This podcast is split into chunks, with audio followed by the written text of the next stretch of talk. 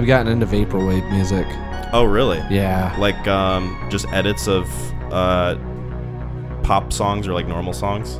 No, like original original pieces. I'd like uh, there's an edit So- of like somebody that I used to know. That's like a vaporwave edit. Oh, that I really? like. Yeah. oh, I would check that out. Uh, so one of the guys is Tupperwave. Tupperwave. Tupperwave is a guy, and I think he'll pull. He was pulling like '80s disco, Mm. '90s disco, like really like songs I've never heard of. But then he, you know, turned it into his own thing. But I think he has a couple original pieces too. I don't, I don't know. I think I I accidentally mean, searched Tupperware. well, that's how it pops up like that. uh huh. Um, Tupperwave. yeah. Okay. On I go to Spotify. He's got, he's probably got like eight or nine songs that I like. Hmm. It looks like he's got a decent amount of stuff. Mm-hmm. Um, definitely looks like something I'd be into. I would check him out if you're into the if you're into that. He, he takes. I mean, he he synth you know synthesizes disco, which is Mm. really it's fun. I haven't listened to a whole lot in a while. Like I've been listening to more like pop punk, kind of like post punk, Okay. sort of whatever. Like uh, Have a Nice Life, that my favorite band. I discovered them like a couple years ago, and I just haven't stopped listening to them. And they o- li- they only have like a handful of songs, really. Yep. So there's not much variety at all. But I just keep going back to That's how Saint Motel, man. Saint Motel. Saint Motel. They do. Um, they are what I would call like Family Dollar pop. So it's Oh, they have a video with 42 million views. My type. oh yeah, dude. That's a that's a hit. They got um, oh, Cold Man.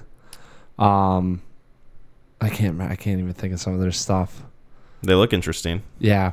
No, they're it's out. it's they're it's a it's a very um it's a vanilla it's like a vanilla pop. It's not overly done or anything like that. Mm-hmm. Maybe indie pop is how I'd probably describe them. Yeah.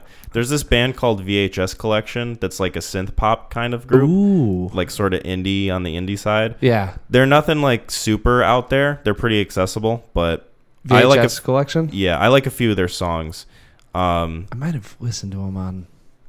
I think they popped up on the Spotify. Yeah. Uh, someone at work recommended them to me and I listened to them and I I enjoyed them. So, I'm gonna have to check it out. mhm. Yeah. I have uh I have um oh what was that one you were just talking to me about? Uh Saint Motel. I have that in my search history, so You gotta. Yeah, I would. that'll check, pop up. I would say check check them out. They they like I don't think they have a whole lot of songs in their discography, but um, they got like ten. Anytime they pop up, you know, on my stuff, I listen to them, and it's you know, there's another song they got called "Sister" or "Sisters." Okay. It's really it. They just do fun. Very. I I I'm trying to. It's very. Like when I say vanilla, there's no. It's there's no real deep meaning behind it. Mhm. You know, so I- I don't know if they're kind of poking fun at pop with their music, but it's very like my type is about a dude that sees a girl at a at a club, you know, or at a at a party, Yeah. and he's like, "I want you," and Yeah. that's that's essentially what the song is. That's kind of how VHS collection is. Their lyrics are super simple. Yes. Like there's nothing like part of the reason I love Have a Nice Life is because their lyrics are very like literary. Mm-hmm. Like they have a lot of different kinds of like prose throughout the lyrics whereas uh VHS collection I really enjoy, but their lyrics are stuff along the lines of like driving through the night, feeling all right, gonna Yeah. go on a flight, gonna go to New York City, like that Yeah, yeah, sort yeah. of thing. but that's fun. It's fun, yeah. Yeah. And if it's got a good beat to it, then I really don't mind if the lyrics are simple. That's why I like that stuff too, because it's like I'm not being plastic about it. I'm not being artificial. You know, like Mm-hmm. they're they're. I think they're doing it tongue in cheek. Yeah. When they when it's a, it's kind of like, hey, we got to we know how to make some good music. We just don't know anything that we have to write about or sing about. So And some some bands I feel like they just make lyrics up that don't have meaning, but they just do it because it sounds good. Like uh, I feel like a lot of MGMT's early stuff is sort of like that, where they just kind of throw words at whatever music they made, and if it sticks, it sticks, and usually it sounds pretty good. yeah, that's the one I would have. Um, I like MGMT. I think Time to Pretend's a good one. Yeah, I Um, like that one. I love their little Dark Age album. That one's probably my favorite by so when them. they were about, like on the cover and they look like they were at like an EDM concert. No, that's uh Oracular Spectacular. Yeah. Yeah, that one's like their most popular. Got um, it. Little Dark Ages, I think their newest. I think, it, even though it came out like 2017, it's the it's the one that's yellow with like the clown face on the front. Ooh. Yeah, I I love that album. It's it's great in my opinion. Um, but Gideon would love to be a part of this conversation about music. oh music. my god, I know. I was thinking about him the other day. I think about him all the time. Yeah, he popped up on um, Facebook. He had a new song that came out. It sounded really good. Yeah, he sent it to me before he like put it out. It really doesn't Oh, wow. have Okay, I guess we're just dropping. Hey, look how close I am to my friends. Little VIP access, huh? Mm. he sent it to me and he I described it as feeling like I was playing a level in Mario with like the ghost house Yeah. because it's very like kind of lighthearted but a little spooky. Yes, you know? exact. That's how it felt like a carnival. Kind of like when I would, like I'd be walking around at uh, uh, Stranger Things. Honestly, Yeah. like season three when they go to that car. I it was funny because I was just finishing up that season and I happened to watch that vid- his video, and I just I was thinking about being at the carnival in Stranger Things. Yeah. You know, there's that there's a, a certain level of uneasiness, but it's not. I mean, he's he wasn't hitting you over the head with it or anything. I I liked it. I was gonna say something to him too, and then I was like, I should say something to Kyle, and then I guess nothing came about it. But Yeah. Gideon, if you're listening, that's a it's spectacular. And if you don't know, Gideon's the one who made the music for this podcast. Mm-hmm. Um, and if you want to listen to more of his stuff, his Instagram username is called Wake Rise Fall. All one word, no underscore or anything. Just Wake Rise Fall. Cool. That's a yeah. You should check him out. Mhm. He He's has got- his latest on there with the Spooky Carnival. That's on his Instagram page right there. Is that what that is? Is it called that? Wake Rise Fall. No, the it's newest video. Is it called Spooky Carnival? I don't think or- he's given it a name. He really just posted it with the caption "Gather around for the Spooky Carnival." So Oh. I'm, I've I've just been calling it Spooky Carnival. Um, That makes sense. because it's like the thing. Wow, that I don't know if that was indicate it. subconsciously I did that or I think uh, yeah, I you had j- I had you to picked up on associations there, and you did a good job connecting it. So I applaud you. Thank you, Mm. thank you. So I'm gonna take the credit over Gideon on that, and I will thank everyone. Um, I guess I can intro now. sure. Are we? yeah. Beep boop pop. Hello, everyone, and welcome to the 24th episode of the Neon Crew podcast. My name is Kyle. And my name's McClain. We are uh, we have a we have a few discussions today. Um, Yes. Well, by a few, I mean a couple. And by a couple, you mean two. Yes. Okay. Some people some people will say like a couple few, Ooh. which which I I found interesting. I asked that person like, what does a couple few mean? Four or more. At, well, they said fi- at least five. Really? Yeah, because a couple typically is 2 Mm-hmm. and then a few is no less than three. So a couple few mathematically equals at least five. It can be a little more than five. I feel like. The English language is beautiful. Yeah, English and math. I'm uh, I'm sitting you down for a elementary school lesson. Wow. Uh huh. A couple few. I don't know if I've. I don't know if I've ever dropped a couple few. I've only heard it once, really, from one person, And and you made them defend themselves. I wanted an explanation. I wanted answers. cornered them. Yeah, I needed to know. Um, but Yeah, why don't you just go with the five mark then? If you're gonna drop a couple, I feel like I mean I'm an efficient. I've, I mean, I feel like saying five is quicker. that's what I was gonna say. It's more efficient to go five. I don't know what they're talking about though. Like minutes are. yeah, I feel like if you want to have rigmarole, you say, "Can you give me a couple few chips?" It's like you're just asking for people to open up a discussion about it. It's like you want to talk about it. But it's a good. I mean, hey, if that's a if it's a party, it's a party uh, dinner conversation. hmm It's like a it's like one of those conversations I feel like Seinfeld would have. Oh God, something. yeah, yeah, something that's just very mundane, Mhm. but you do you need answers. Yeah, like uh, something that will just bug your brain for the rest of the couple weeks. A Um, couple few weeks. couple few. Yeah. Speaking of a couple, couple few weeks. Yeah, Um, this kid from this movie got kidnapped and spent a couple day, days, I think, in a basement. uh, and we're talking about Black Phone. yeah. So uh, we decided to watch this film, and we're going to talk about it.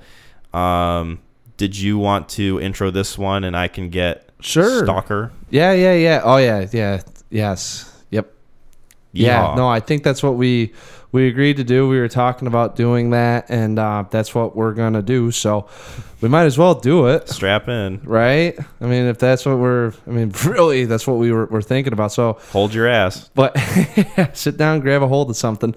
All right, we got the Black Phone, uh, 2022's Black Phone, um, written by Joe Hill, actually based on the story. So this was adapted, Mm, but it's I, based on a short story. yeah, Joe Hill, um, son of. Uh, uh, S- Sandy Hill. I don't know. Stephen King. Oh yeah, yeah, yeah. I remember. I remember looking oh, him now up. it comes out. Well, I didn't. I forget about it because his last name isn't King. So, Right. You think he hates his dad? uh, if he does, it's a weird way of showing how he hates his dad by becoming an author himself. Maybe he thought, "Oh, I can write better than my dad," so then he became an author. That big like fu one upper kind of. But I don't know. I feel like uh, Well, he's on. He's he's got a good trajectory. I don't know how many films King got made, but he's got one now. Yeah, right. Uh, you you got to say that he's at le- he was at least inspired by his father. So- Yes, I would agree. I think especially with movies and stories like this. yes, hundred percent. And this is there's a there's a little bit of little bit of trivia on here. I was trying to do you know read it up on some of this stuff, but this is um director co-writer Scott Derrickson who teamed up with uh, Mr. Cargill. Mm-hmm. Um, so they adapted this from Joe Hill. Uh, it's starring Ethan Hawke, uh, Jeremy Davies, who we just do not see enough of. I think no, no, no. I don't think it's Davies. It's James Ransone. I like James Ransone. Um, Madeline McGraw, uh, son of Timothy and Mason Thames. I'm gonna go with uh, as the as the as Finney. Mm-hmm. Finney, the boy. Isn't Madeline McGraw the sister? Who?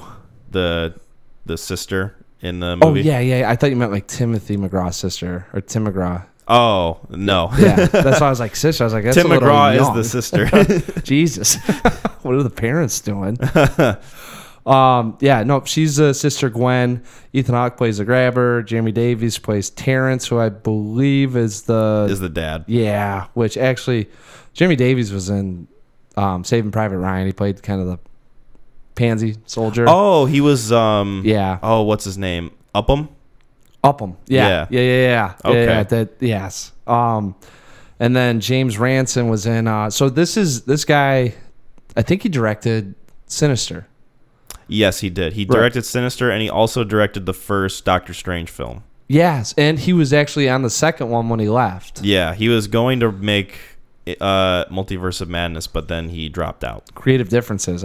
So that's 2020. So I think my uh, Doctor Strange COVID theory holds up more because they got Sam Raimi to direct it then, right? Yep. Right. And that was in 2020. So God knows what happened to that film. Well, actually, I know what happened to that film. I watched it. But, right. uh, anyways, you know, we don't need to talk about that. This is essentially about um, it's a it's a it's a nice little 90 100 minute film about uh, child abduction and the grabber. Uh, the movie starts out with uh, a little bit of a, a cool kind of you know fun fun baseball scene going on Mm-hmm. you know, with the kids. And uh, I don't know if I agree with it, but I kind of, you know, it's whatever. Guy gets pimped, you know, home run shot, hmm you know, stands him up. He's like, hey, man, you got good stuff. Yeah. You know, and they did like the wiggity sign. You got a good arm. You Yeah. almost had me. Yeah, yeah, yeah. And which I was like, man, if I was Atkins, I'd be like, fuck you. like, little too much competition coming out. Mm-hmm. Um, but that was cool. But anyways, you know, some things some things unfold. There's some more uh, uh, child abductions going on in the area, and uh, you know, people don't really know. I guess it's the '70s, so instead of putting a curfew in, everyone just goes, "Well, it's not our town." So, um, you know, kids are kind of oblivious to. Well, not oblivious, but there's it's there's not at. I guess there's a little bit of fear going around. hmm And then some of the bullying that occurs, it kind of morphs into the grabber's going to get you. Because this guy, I don't know when he strikes. It's every, you know, I don't know if he's like a hunter. It's got to be every six months or something like that. Yeah. Um, but anyways, Finney, uh, as you see in the trailer, he gets captured, and uh, kind of goes into him trying to escape the grabber. And uh, you know, a little bit of the of the community trying to help out and figuring out what's going on with this guy. Uh, so if you haven't seen this film, obviously timestamp this, go out and check it out. Like, Yep. you know, Spoilers. yeah, alert galore. So, uh, yeah. Anyways, uh, Kyle, so you just saw this. I saw this like probably a week and some change ago. Okay, a couple few. Couple, Couple few. a couple few at least. Um, Boy, as much as we were giving that shit, that actually might I might just do that out of irony now. Yeah, now it's gonna be out of irony, and then it's gonna actually become something that we just say. Into jargon. It's Yeah. just, hey, I'll see in a couple few. Yeah, it, that's how it always happens. I Uh, like. of course, you, It's a you go to make evolution. fun of someone, and then all of a sudden it's just part of your literature. You just yep, you just start saying it. That's how it starts. Um, yeah, no, I saw this um, not super long ago. I still remember a decent amount from it. Um, and uh, it's funny because I used my uh, Cinema Carousel VIP membership for it. So yeah, that was the that was movie cool. pass. uh, pretty much Movie Pass. So yeah, 1995. I know. I think I might I might have to do this. It's worth it, I think, even if you only see two movies a month, because you pay nineteen ninety five a month, and tickets are like twelve dollars now. Yeah, and plus if you get concessions and you spend like 38 bucks to watch moonfall then it adds up who is that? oh someone a friend of mine That I've already erased it from my memory. I'm just Yeah. looking at it's like Memento. it's per it's partially my fault because i told him that we should see it but I'm you like, know what fucking idiot dropped thirty eight dollars? That's uh, you're just looking at me like you did. you just love uh roland emmerich so much oh, where have you gone? but uh yeah no i watched this and um oh, i, wa- I want to ask you first like what did you think of this film Um, so I went to the drive-in. This was uh, part of that double feature uh, with Jurassic Park. mm-hmm You know the big, the, the fucking money grab I was just ranting about. yeah Uh, but this actually, I think, was worth the price of admission. Um, watching it from the trailer, you talk about mismarketing. Like we've been doing that a lot lately. I think this is another film that was mismarketed. Um, like how so well, because i really i didn't see much marketing for this movie so I, I think I saw the trailer once and that was it, and I didn't really remember much from it. what ha- so they they this was going to get a release in January and uh early reviews were so high that Blumhouse pushed it off to the summer. They thought it'd be compete be able to compete with some of the summer blockbusters. Um so you started getting a little bit more of the marketing coming out and it was more of a like not it was just more of a horror. Like it was kind of like a spooky super well not supernatural but spooky horror film. You know obviously kid gets abducted. There's gonna be a lot of scares. He's talking to ghosts on the phone you know like i don't exactly know how to describe it. Ethan hawke has the face so you're probably thinking maybe a little bit more blood and guts coming out. You know you don't really know how many kids got abducted so god knows what he's doing to them Yeah, jump scares galore. And it really wasn't that which No. was nice. I mean they, they played a little bit into the fear that i think anyone would have if someone was going around your neighborhood. You know i don't know what you exactly call that. Um, just paranoia. yeah, yeah, yeah. Um, and and they, they let you kind of feed into it, and then I thought it was refreshing to have the kids on the phone as providing some dialogue and some uh, some help with what's going on. Not, to, I mean, that was obviously part of the film, but um, I like the kids' performances, and uh, you know, Ethan Hawke being as creepy as he could be. I mean, I thought I thought everything tied in really nice, and I didn't. There's a couple of things I had a problem with. I'm sure we'll get into Mm.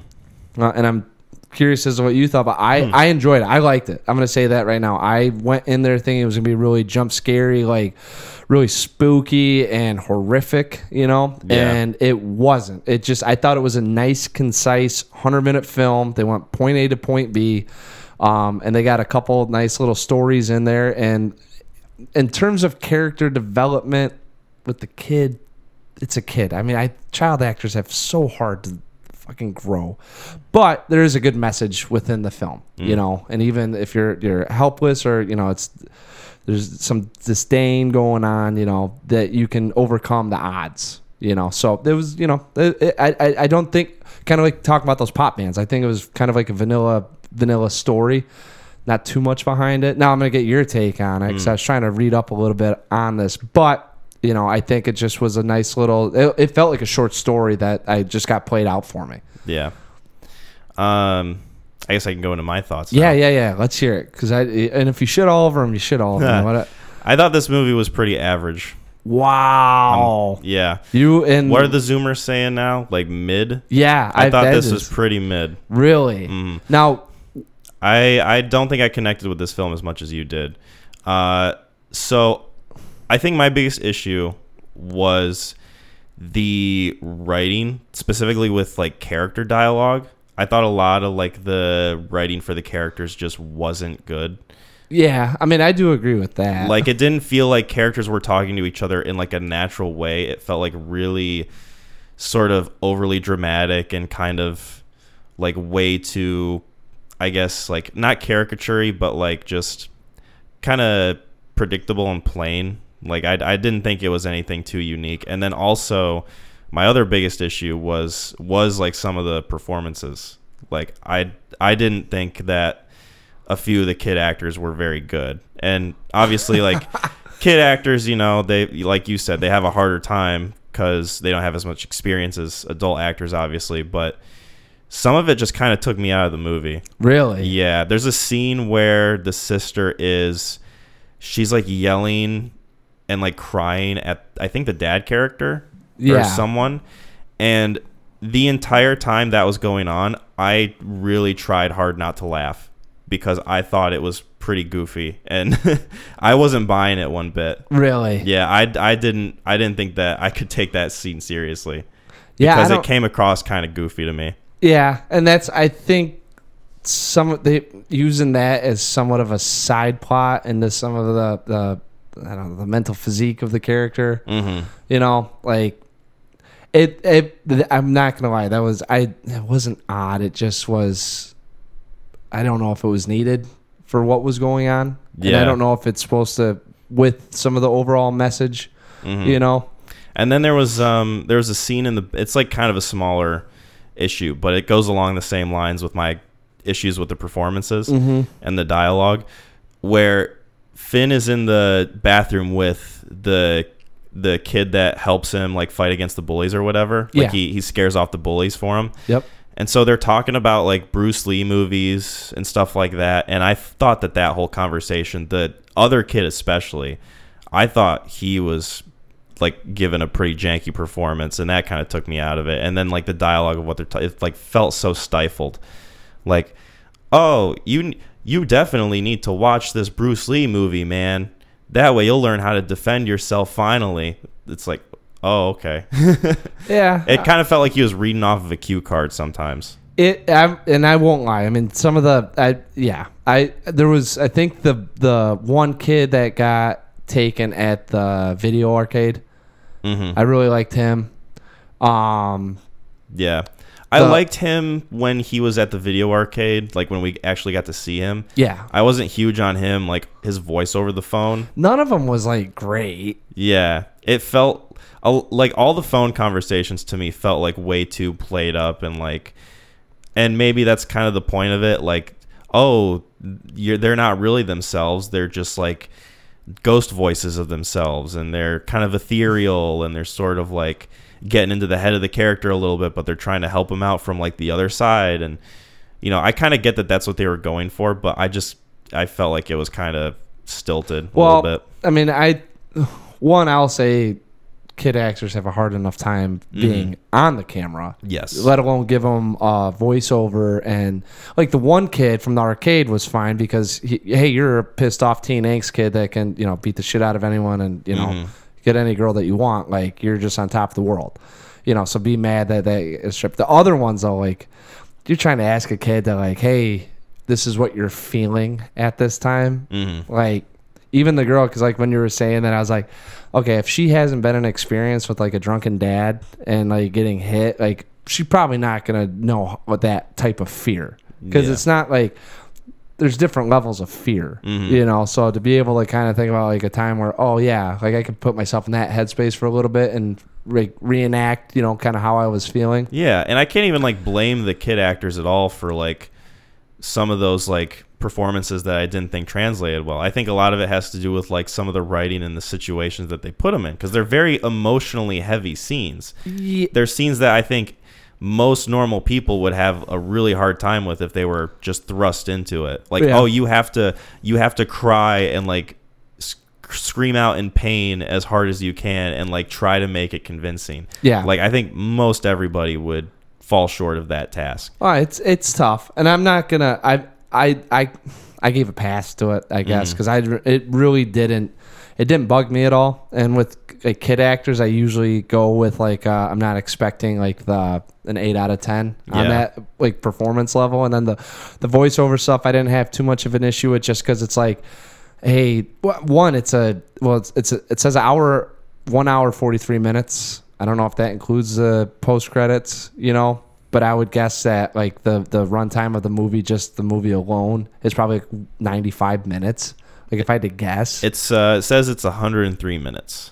hundred and three. Yeah, so you're not too far off. Well, that's an hour forty three minutes, but I don't know if they include the post credits when they run at the end. Mm.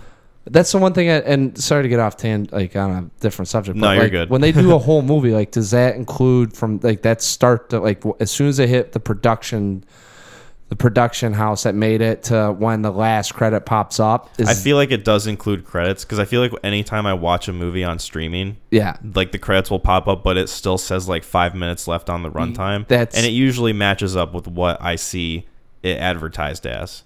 So So are you saying they don't include it or they do? they do Yeah. Okay. So that's what I'm saying. So like I bet you it's a it's 95 minutes. Like I if I had- probably. like you get eight minutes of post credits. hmm So um Yeah, I for me like I, I just think that within 95 minutes to have a kid that's gonna have to try to escape somewhere in three days and go through five different phone calls with all these kids that got abducted that have never been abduct- abducted in their life and then over a phone try to have them you know persuade their fear or like try to uh, i gave it a pass. I'll just say that. I, I kind of was more intrigued with um the, the the material that they were presenting to help them escape. I was more so in line like Mhm. the whole time like they would be like you have to go do this. And then it's like how many of these kids like got to that next stage? Or did they all talk to one another so he finally got to the last? Because like the first one of them was like i only got this far before he got me Yeah. and then like there's another one that was like i got this far. so like i don't know if it all like in conjunction just worked or if like each one of them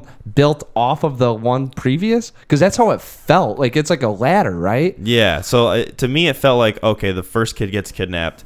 He finds something that can help him out. Mm-hmm. He only gets that far, and then he dies. And then he kidnaps a second kid. Uh, that kid gets the phone call from the one kid, Right. And he's like, "Hey, you got to do this to help yourself out." So then that second kid does the same thing, Gets lasts a little bit step. longer, Yeah. gets Yeah. one next step that he himself thinks of, and then you know he dies, and then it just keeps going until it gets to Finley. Like that's kind of how I saw it. That's how I did too, but I wasn't. They didn't really allude to.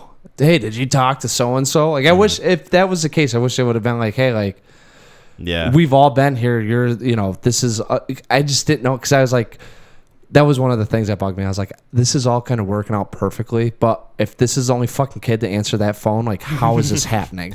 Yeah. Well, because like, uh, to me, the way I saw it thematically was it was a way for sort of the kids that didn't make it to sort of have justice done for them, mm-hmm. like uh, like Finley succeeding and breaking out and killing the grabber was the other kids' way of like having some sort of like comeuppance and like Yeah.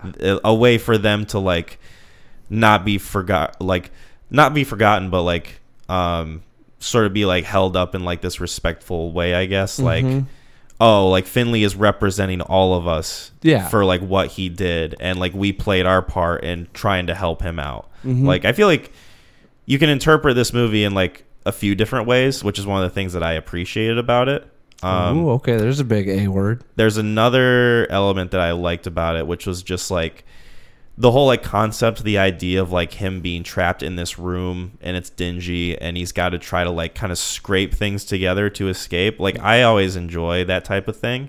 Yeah. Um, and that was probably like my favorite part of the movie was just watching Finn uh, trying to uh, like jer- jerry rig or like figure out a way to escape from the room and Yeah. like taking it like one little step at a time, like chipping away at a wall with like the back of a like toilet cover. Mm-hmm. Um, trying to throw a rope up to like the bar window and then like seeing how you can climb up it even though he's like really short because he's just a kid like i thought that stuff was pretty compelling and is probably my favorite part of the movie It adds tension, Mhm. you know. And I Yes. thought they did, for the most part, I thought it did a good job with with those um, dynamics. There was a couple, I don't know. He's he fucking he dug a three foot hole in this thing, and I'm just like, that would take you so long. What's this guy doing? Mm.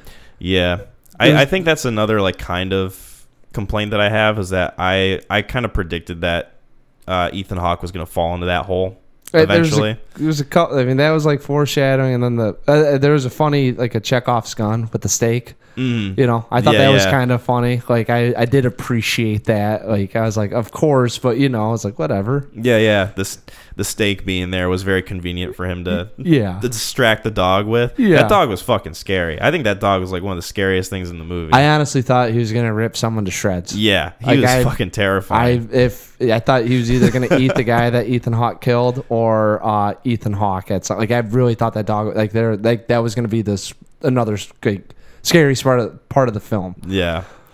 Um, I guess like a like one more big issue I had, and this is kind of like a more like personal preference thing. Like, Mm-hmm. I really didn't find it too scary.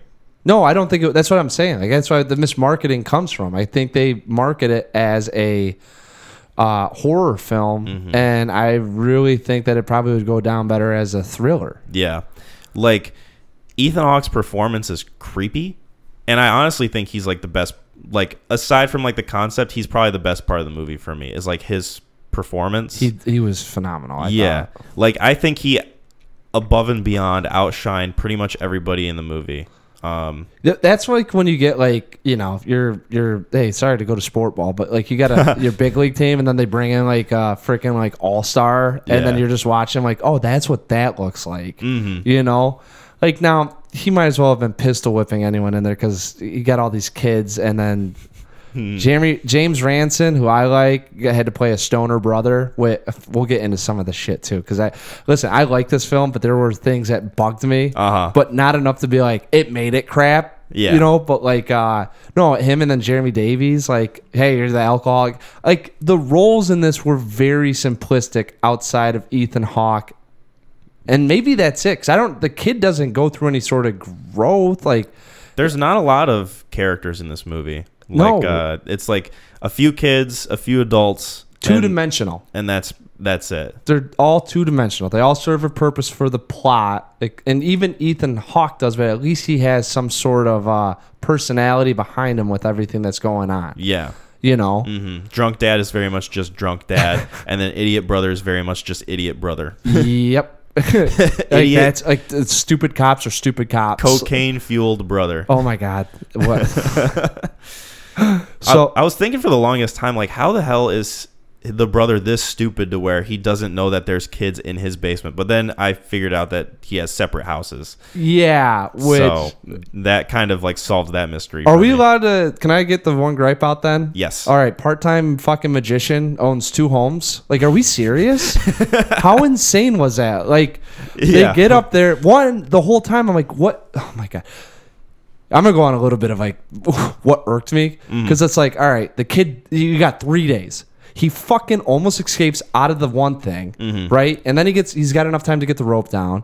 He breaks a, he digs a three foot hole, and then he carves something out. Like all of these things are time consuming actions, right? Mm-hmm. All the meanwhile, Ethan Hawke, the only thing we know that his character does to make money is a magician. Mm-hmm. Dude, you're not. Oh, where are you going?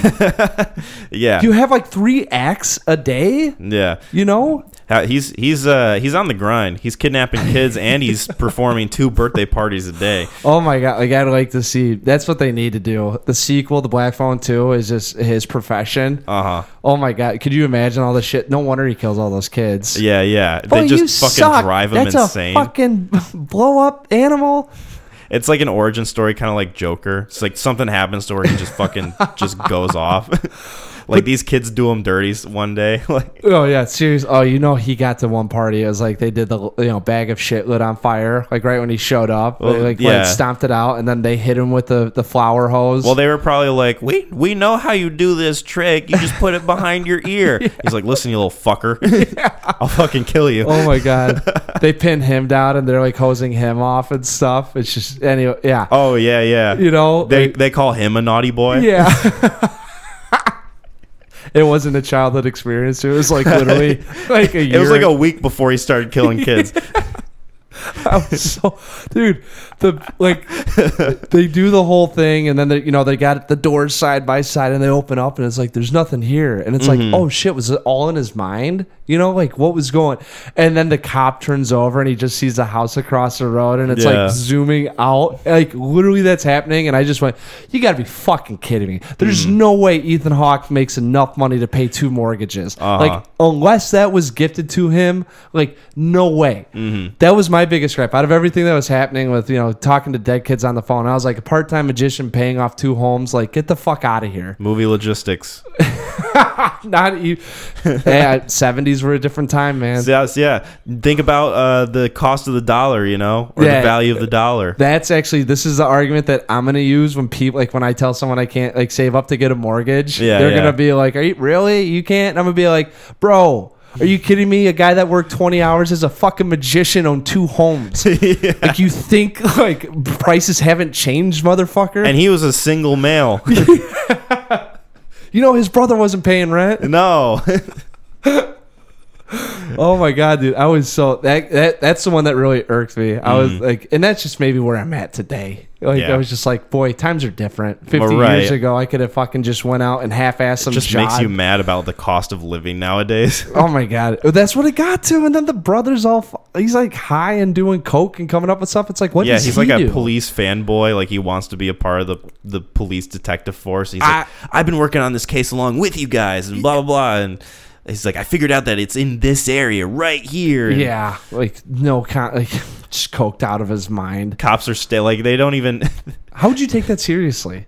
they don't even like bust him for the like they see it on the table and then they just fucking walk away. Yeah, they're like not we e- have much more important things to do Not even worth it. than listen to that to this wacko. I honestly thought I was like, oh man, maybe they'll like get him involved. Maybe the idiot, maybe he's got like problems, you know, like he's like mentally not there, so he's mm-hmm. not a like reliable character. Yeah.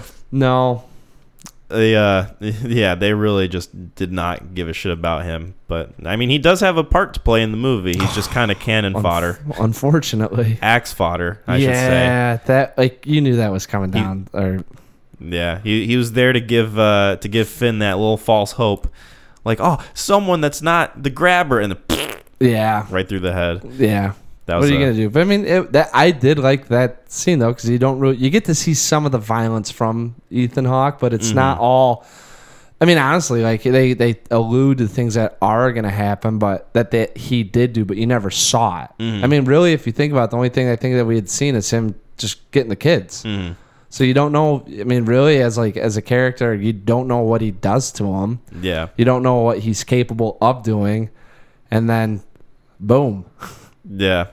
What did um what did you think of like some of the kind of light supernatural elements of this movie?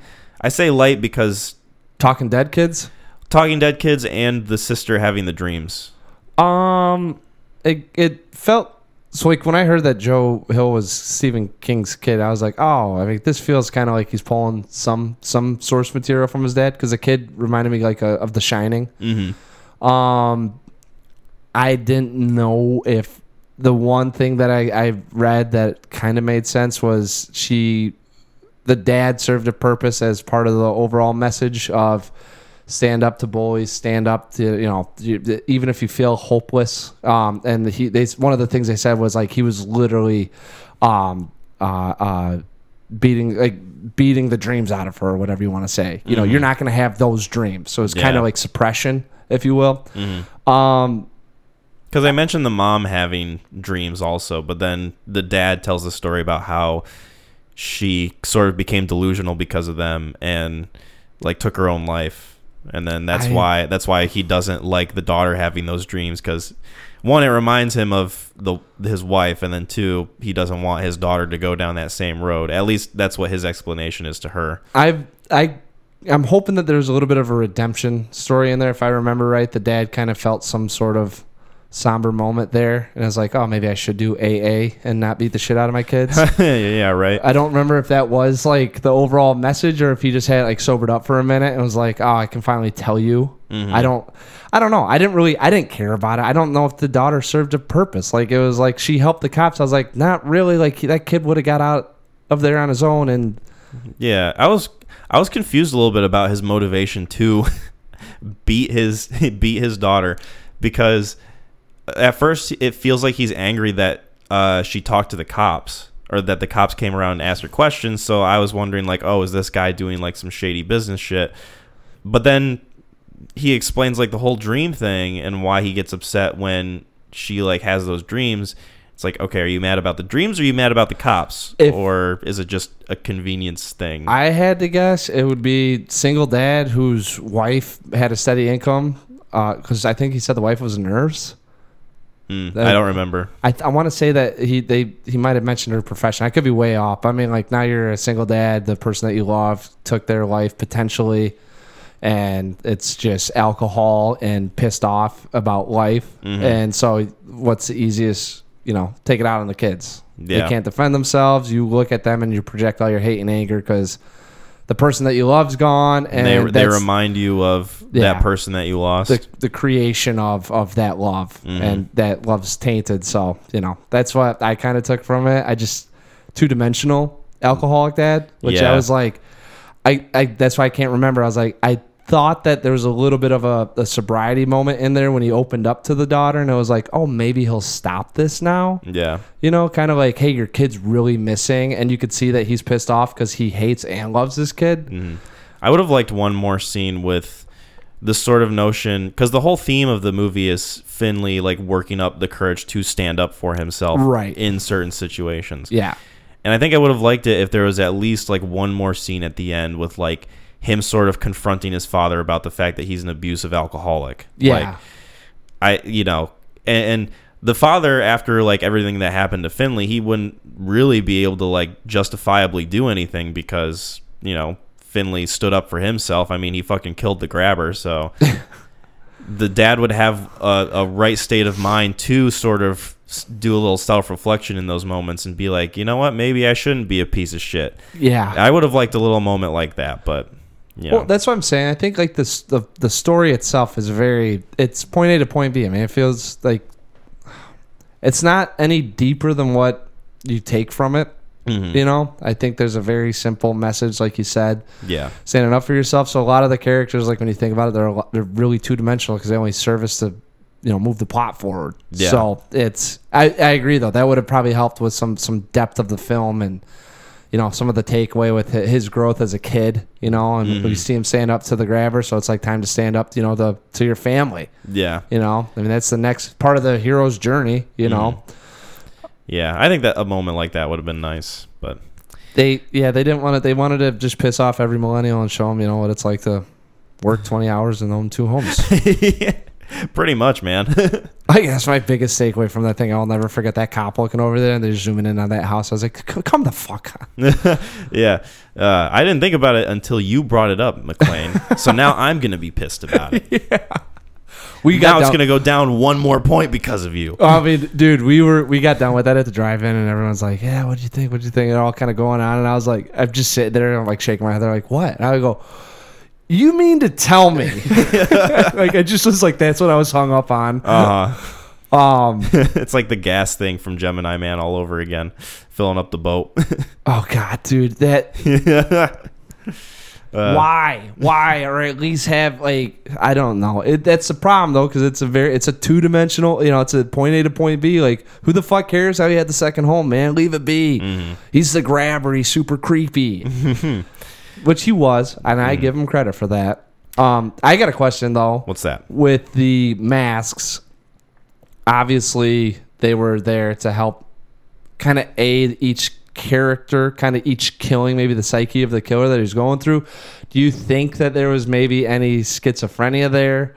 Or do you think that the mask serviced as to his um, thirst for blood, you know, as he got better being a hunter? Uh, they, they portrayed any sort of mood that he was in.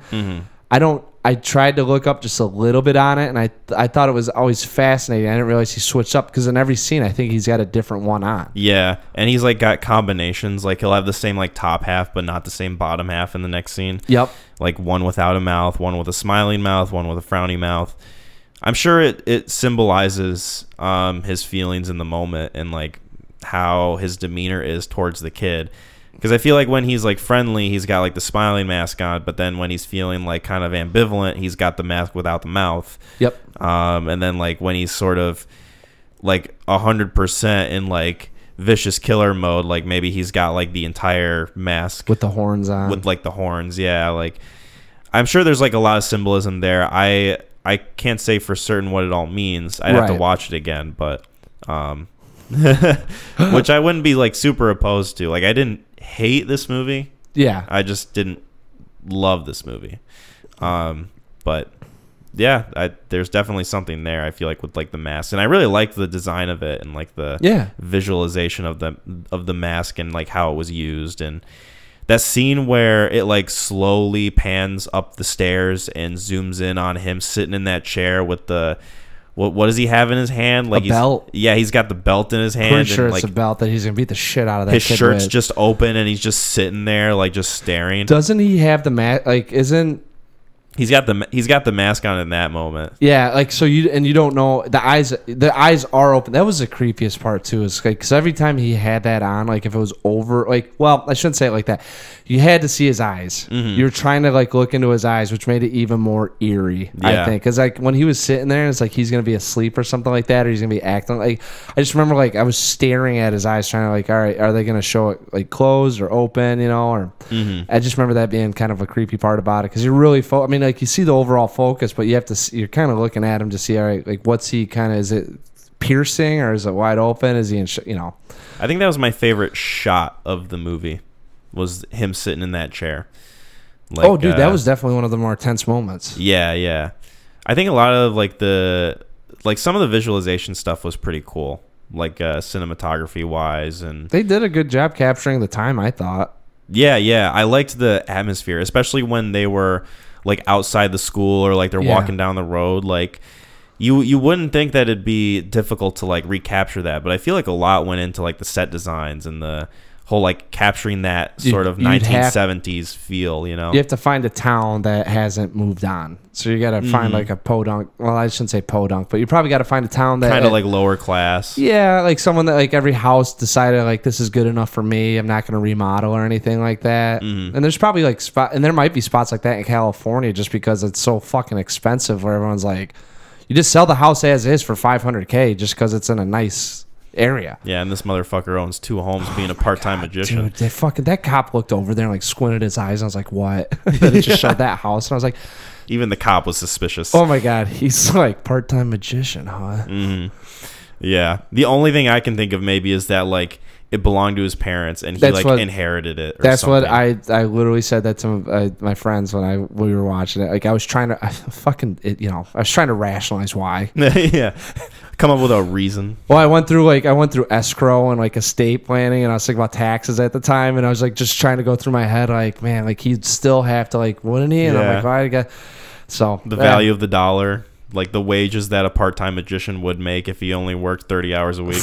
No, I didn't even go that far. I was like, this motherfucker must be like going to like Eddie Munster's house, and like throwing on balls or something. yeah, yeah, You know, but he even looked like he looked dingy like that. I don't know. Yeah. He was he was fucking creepy. Yeah, he was.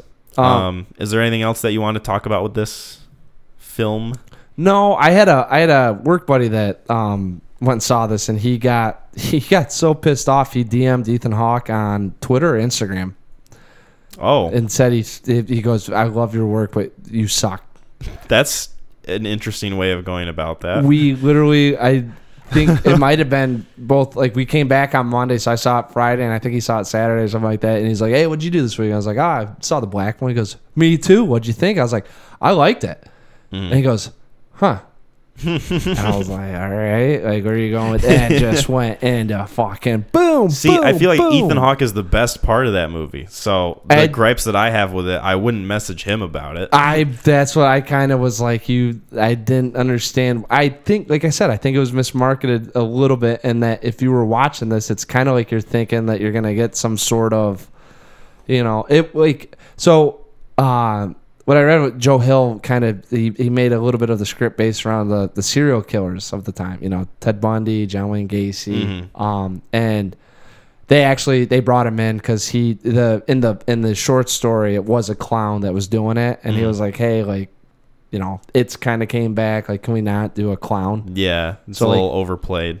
yeah so i guess you know part-time magician with two homes next creepiest thing which i would agree with that but i'd probably associate it more with drugs Yeah, he's probably selling his brother the coke yeah, that's how he gets his money. his brother just keeps giving him money for cocaine. that's how he can afford two houses. Um, I will say I, I did enjoy the music. I thought the music Yeah. was pretty creepy, atmospheric, especially that like opening credit crawl. I guess like with the what- kid on his bike is it It's af- like right after that, I think, where like the the credits come up and like it tells you like who's in the movie and like Mm-hmm.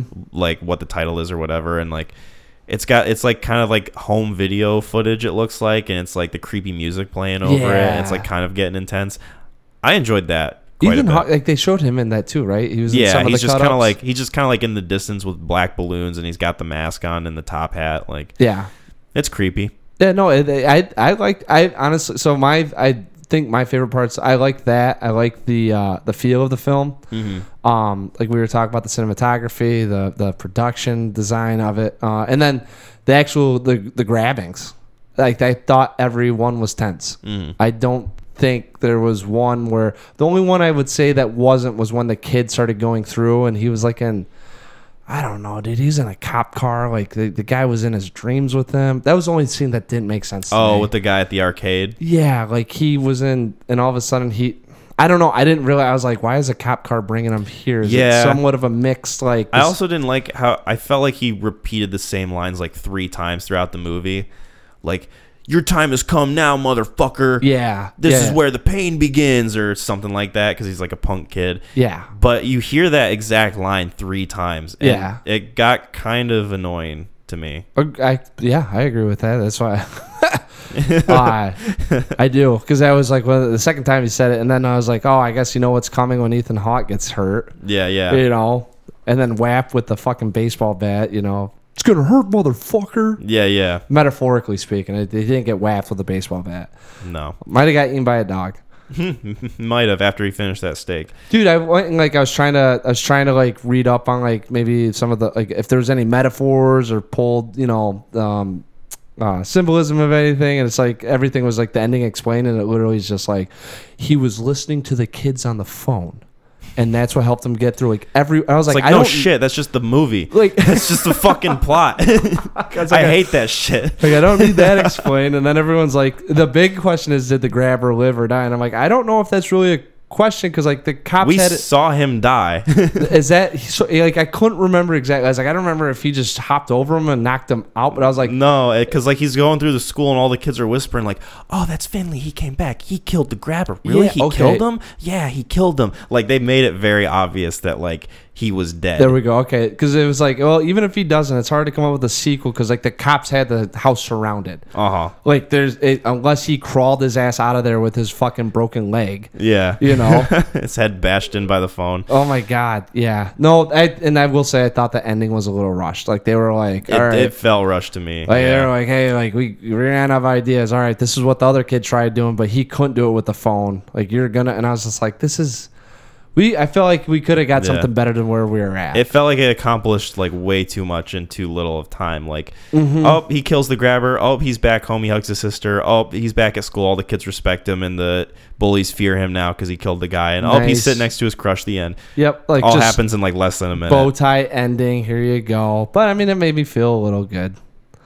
Yeah, it So- uh, it definitely was a happier ending, even though all those kids died. Well, they didn't die for nothing though. They didn't die for nothing. Um. So yeah, I guess we can wrap this up. What would you rate this film? I gave this a eight out of ten. I did. Um, and I'll say this, even uh, bashed it on it. This it, I like nice concise concise stories. Mm-hmm. Um, I like this one because at 100 minutes, I mean, and as much as they had to throw in at you, it goes down very smoothly. Visually, it's it's gorgeous. I don't, I didn't really, you know, the kids, whatever here and there, but um, Ethan Hawke was creepy, and I think if they had maybe marketed a little, I don't know if they had marketed a little bit differently, I might it, it probably would have stayed at eight out of ten, but I had a, a better idea of what I was walking into. Um, but I mean, for that alone, I, I I really just liked it was you know point A to point B, it goes down smooth, and uh, I mean, I guess you could say you turn your brain off a little bit just to watch it, and it doesn't. I don't think. I mean, I say it like that, but like, I, there's not much like. Oh wait, what do the kids represent? Is this uh the biggest thing I had coming out? And I hate to do this right now, but the biggest thing I had coming out of there was like, is this all like Ethan Hawke's like as an unreliable narrator because if he does have schizophrenia i mean i don't even know if he's a narrator but an unreliable character and he's the one going through it is this him going through some of his judgment of his own? And that because he could hear the phone too. Mm-hmm. So it's like all right where are we at with the basement?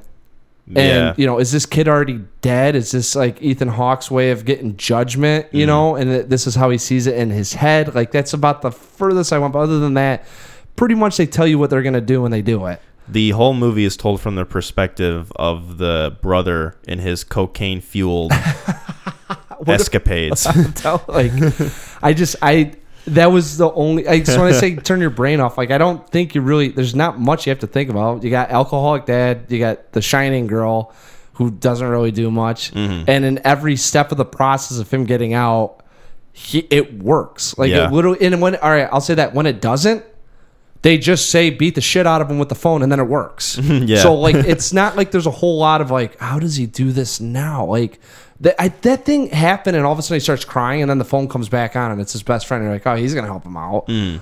You know. Yeah. So but it, but I it you know besides all that Ethan Hawke's creepy. I think this is a easy. I think this is an easy one that you could throw on at a party and kind of get like a little bit of paranoia going with your friends, but not really scare the shit out of them or like, boy, what's Mac really like? yeah. You know. What's this fucking weirdo showing me right yeah. now? Um, I give this a five out of ten. Yeah, I kind of had a feeling just going the writing. I when you started talking about the writing, I could see why you you know Yeah, I can't get past the writing dialogue and the some of the the character performances and like how one dimensional they were, two dimensional, like you said. well, one, two, whatever you want to call it, they just didn't have any. one, two, buckle my shoe. yeah, a couple few, a Couple few. couple few extra dimensions they had. Yeah, I don't know. I, I wish I would have gotten more out of this because there is stuff about this movie that I like. Like I like the visual stuff. I like Ethan Hawke. Um, I like the ideas that they present, like the concept of him being trapped in that basement and like trying to scrape by to get out. Mm-hmm. Um, but I think there was just too much stuff in here for me to prevent me from like really enjoying it. I would, yeah. I mean, you got five characters you're shuffling in there. You got hundred minutes and 3 Mm-hmm. days. He's got to get out.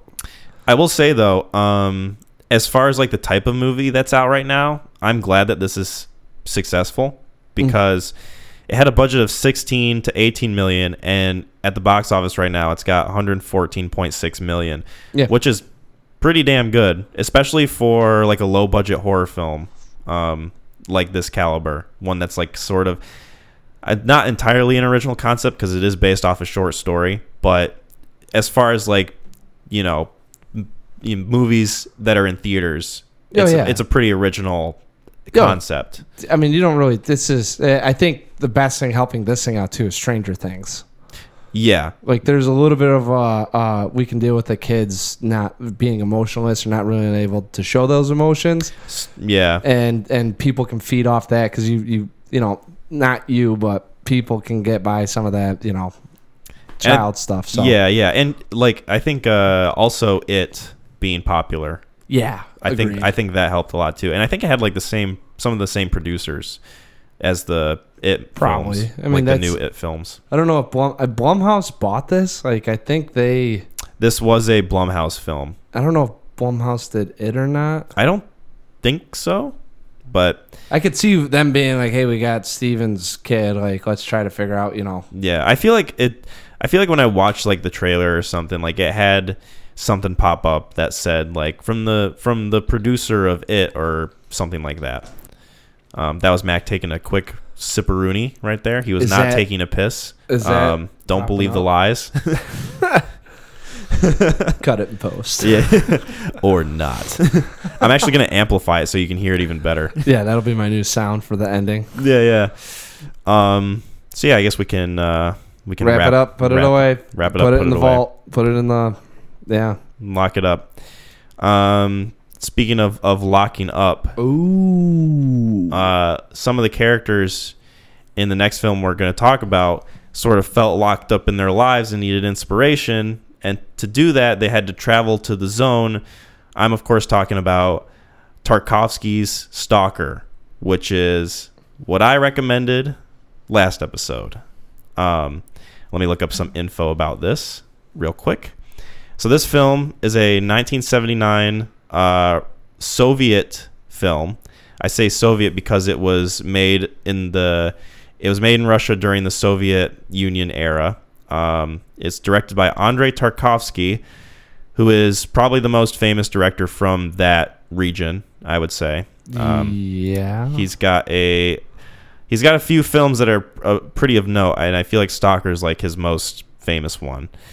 Um, so I guess I can give like a quick summary. This film is essentially about this character who is referred to as a stalker, and pretty much his designation is to lead people on this journey into this place called the zone and once they get into the zone they have to further journey into this area that's simply referred to as the room where it's said that your deepest desires and dreams will become reality. Mm-hmm. and there are only a few characters in this film the stalker himself and then a character only referred to as the writer who sort of gives commentary about the creative side of his perspective. And then you've got somebody who's the opposite of that referred to as the professor who gives sort of the logical scientific point of view on things and the three of them go on this journey and you pretty much get to watch their dynamic and their views on life and their philosophies sort of clash. Ideologies. Yep, ideologies Yeah. sort of clash and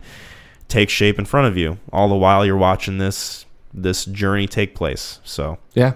that's pretty much, I think, the best that I can summate. That's how it goes down. I mean, I'm just gonna tell you. There's not. My brother was watching this. He's like, I got 48 minutes in. I had to, you know, I'm gonna watch the rest another part. So he's got. Mhm. So he did what I did. I had to watch this in chunks. Yeah. Because Oh, lucky you.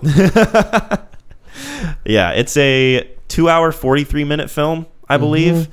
And it's definitely not a quick pace. It's, uh, it very much takes its time. It very much draws you in very slowly. But I wouldn't say that stuff doesn't happen because stuff does happen. And, uh, yeah, there's a there's a lot to this film that we can get into. So, uh, I guess top level, I can ask you, like, what did you think of this? Uh, I thought it was long. Hmm. um, definitely, I watched it all in one viewing. Um, I wish I could, but I was just because I, I was enjoying it and I, I wanted to watch it in one sitting, but I was so tired that I, I wanted to give it like the viewing it deserved. So I had to stop in the middle of it and then continue uh, the next day, today, pretty Yeah. much. I finished it before we recorded. I don't, you know, and this is one too. I don't know. I, I even if I did it, I would probably. I've, I've got a new thing now where I I've come up with a film uh, category, and I, I'm just calling it a projectionist film. Mm. Malick does it. Um, I'm trying to think. I can't think of that. I know there's a couple other directors where it's, they, you know, you talk about them, and this one dives so much into human psychology Mhm. um, and we we want to film the, the the conscious of the brain, but we want to have the conscious of the the actors. You know, Mhm. at, at least with the some of the the viewings, because then you get some of their their takes on how they're feeling or what they're going through, and maybe it you know it either compares or contrasts with what we're seeing on the screen. You know, uh, I'm not huge on that, and I was just thinking about it too because I was like, because Malick does the same thing, and I'm like, it's kind of ironic that they're gonna film the conscious you know, kind of giving us a, a glimpse into the mind of the character, but I'm still, I have to infer that with my conscious, Mhm. and I will make or uh, project emotions as to how I'm feeling, as to what they're seeing. You can't remove yourself, your own conscious from what you're viewing as an audience member to what they're trying to project. Now you could understand, you can sympathize, empathize, Yeah. rationalize, right? and that's why I call it them projection films. I think this is another projection film where I would say, given a state of how you're feeling, if I put you in a different mood, you would have a different in, inf- inference, inference, taking it in. Yeah, know? yeah. I would have got something different from this. and and that I don't like I'm saying like, I don't have a problem with that. That's Mm-hmm. not like the movies that I'm big on, Mm. but it does pose really good questions. Mm-hmm. And I think this one with some of the, I mean, dude, like I I think anyone like. And we'll get into it, but the zone, the room, Mm-hmm. it could have different meanings for anyone, which I think is like really. It's kind of funny because at the root root of it, if someone came up to us and was like, out there, Mm-hmm. you can go to this place and they'll give you a hundred dollars you know and it's like oh really like how, and it's just like just start walking we would come up in our minds about our own like where are we gonna find? Who are we gonna meet? What are we gonna have to do? Like if if me and you were standing right there and a guy said that to us Yeah. I could be like, oh, I'm gonna have to throw a football 30 yards, and then, but you might be like, oh shit, this guy is like, gonna make us sell drugs, and we have to go, you know, mm. like there's just different ways that the mind takes stuff in, and like the the way you're feeling or how you feel about people, you project without without with the without that op, what the object would be, Yeah. you know, and I feel like this kind of is along those lines. So that's And I, I like the fact that yeah, uh, I think part of the reason why I love this film is because it it feels like those characters in the film are sort of doing the same thing that we are as an audience member, where Mm-hmm. we're sort of looking at the concept of this place called the zone and this place called the room and they're sort of they're trying to gauge their own interpretations and Mm-hmm. their own views on the thing that is in the film with them Yeah, you know because you've got the writer who uh, views it as an opportunity for him to gain inspiration and gain some sort of new appreciation for uh, this thing that he does that he calls himself being a writer, but that he detests, that he hates. He, you know, throughout the movie, he's going, "How can I be a writer when I hate writing?" You know, Yeah. because he goes into the details about how to be a writer, you kind of have to be in agony because the stuff that you then write about is from a place of pain and is from a genuine place from like the aches of your heart and mm-hmm. things of that nature. Whereas someone like the scientist, you don't find out until like later in the movie, but he poses the question of like, what if someone with bad intentions enters this room and they get their desires at the expense of others? Right. Like he's somebody who, like the writer kind of feels like somebody who might be of a selfish nature, whereas like the professor feels like somebody who is of like the the humankind nature. Like we have to think. Altruistic. Of, yeah, we ca- well maybe not altruistic, but somebody who like thinks about the implications of like what would happen to the Right. greater society if uh something like this were to happen where like a figure who has bad intentions goes in and like hurts other people to gain something from mm-hmm. going into the room. And i think that those perspectives are interesting and they bounce off each other really well. And Yeah. it kind of is like the result of like this build up throughout the whole movie where like they're talking to each other and meanwhile you've got the stalker himself who is thinking about like his place in the zone and his place with the concept of the room and like what his purpose is and like how it relates to uh like them trying to find out what they want from it like there's a lot Yeah. that you can take from it Oh, dude, there's, I, yes, one was like one that I settled on was sense of purpose. Mhm, yep Um, but absolutely you know, and and what you got to remember too is this is coming from two guys that are living in the Soviet Union. So are the brothers that wrote Roadside Picnic that this was adapted from. Yep. You know, and it's kind of funny because you there's a lot of there's a lot of debate between the conscious and the subconscious, and there's a lot of what wh- what's my ultimate purpose here, and then you got to remember that being in probably the Soviet Union at that time, you were stripped of any individualism, mm-hmm. any individualistic traits that you may have because it was all but for the state, mm-hmm. you know, and there's this there's a heavy fight that I felt with each character in terms of defining self purpose, you know, and and the desires that you you'd have.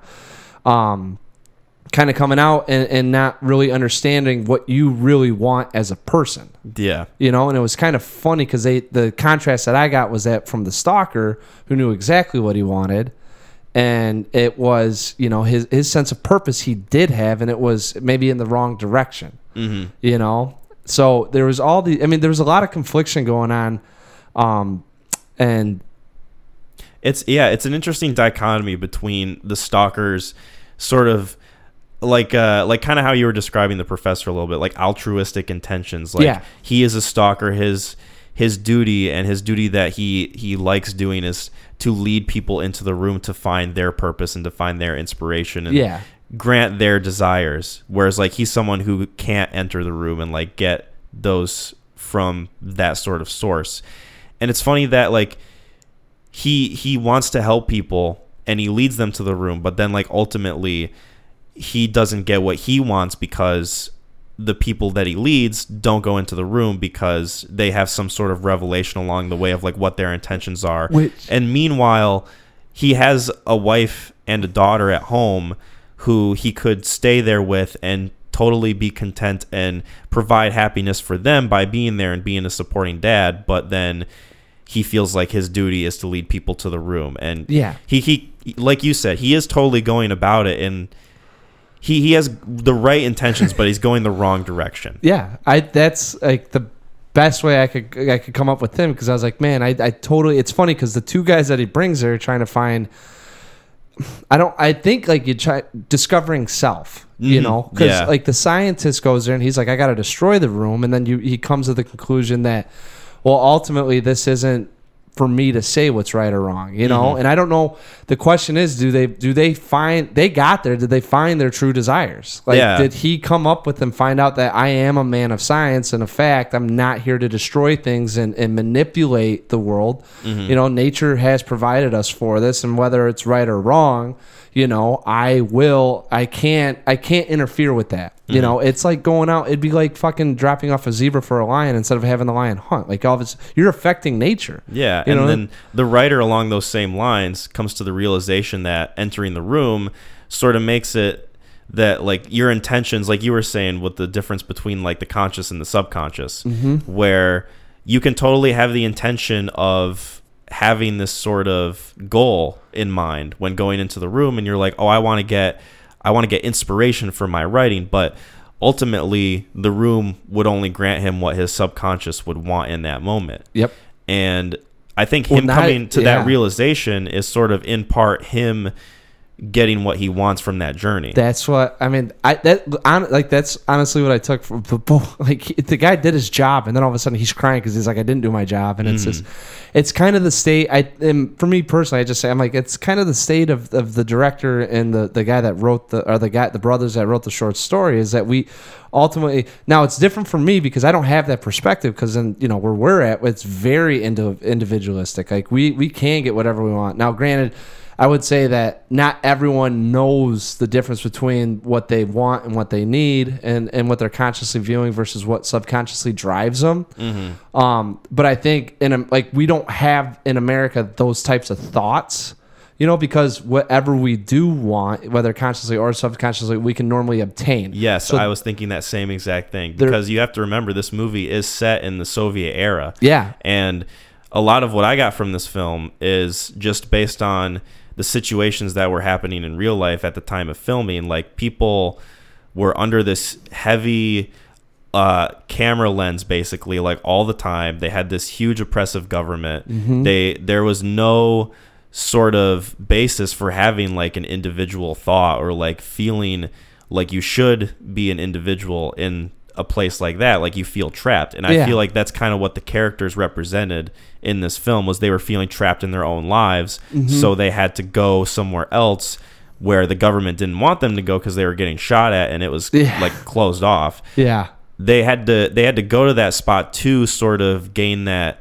sense of freedom, that sense of uh, inspiration, or like that hope. I think they kept talking sen- about hope in this movie. I I would I I just well, I mean this is just me, but I think it's sense of self. I think that when you're stripped of some of those individualistic traits that we all we have, what makes us us, Mm-hmm. uh, you they don't have that. So the room for me, it, when it says your desire, it's your, you know, I think it was just your sense of self and what you what you do. Like Porcupine, or what I can't. Was that his yeah, name? Yeah, that was his name. Was it Porcupine? Yep. Okay, because I kept reading. I was like, I don't think that's how you spell porcupine, but like I could be wrong. Well, it was weird because the word was capitalized when I first saw it, so I was like, "Oh, maybe that's like a weird like subtitle Mm-hmm. mishap."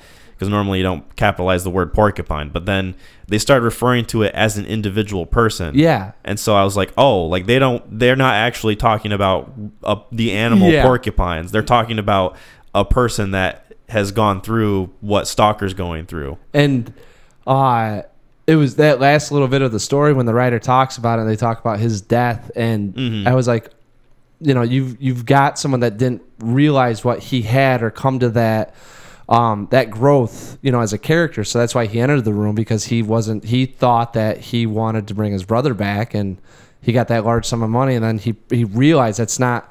He's not who he thought he was, and it was enough to, for him to destroy himself. So yeah, he realizes that his true intentions weren't to bring his brother back. yeah, even though that's what he told himself and he had struggled to go through that journey to hopefully attain like his brother being resurrected but that's ultimately not what he got because that's ultimately not what he truly wanted. And that's when you that's that sense of self that I'm talking about is that you enter that room because like they it's hope but it, you, think you'll discover what you what will really make you you. Mm-hmm. and the one guy that did it killed himself and the other two guys realized that they they didn't need it you know?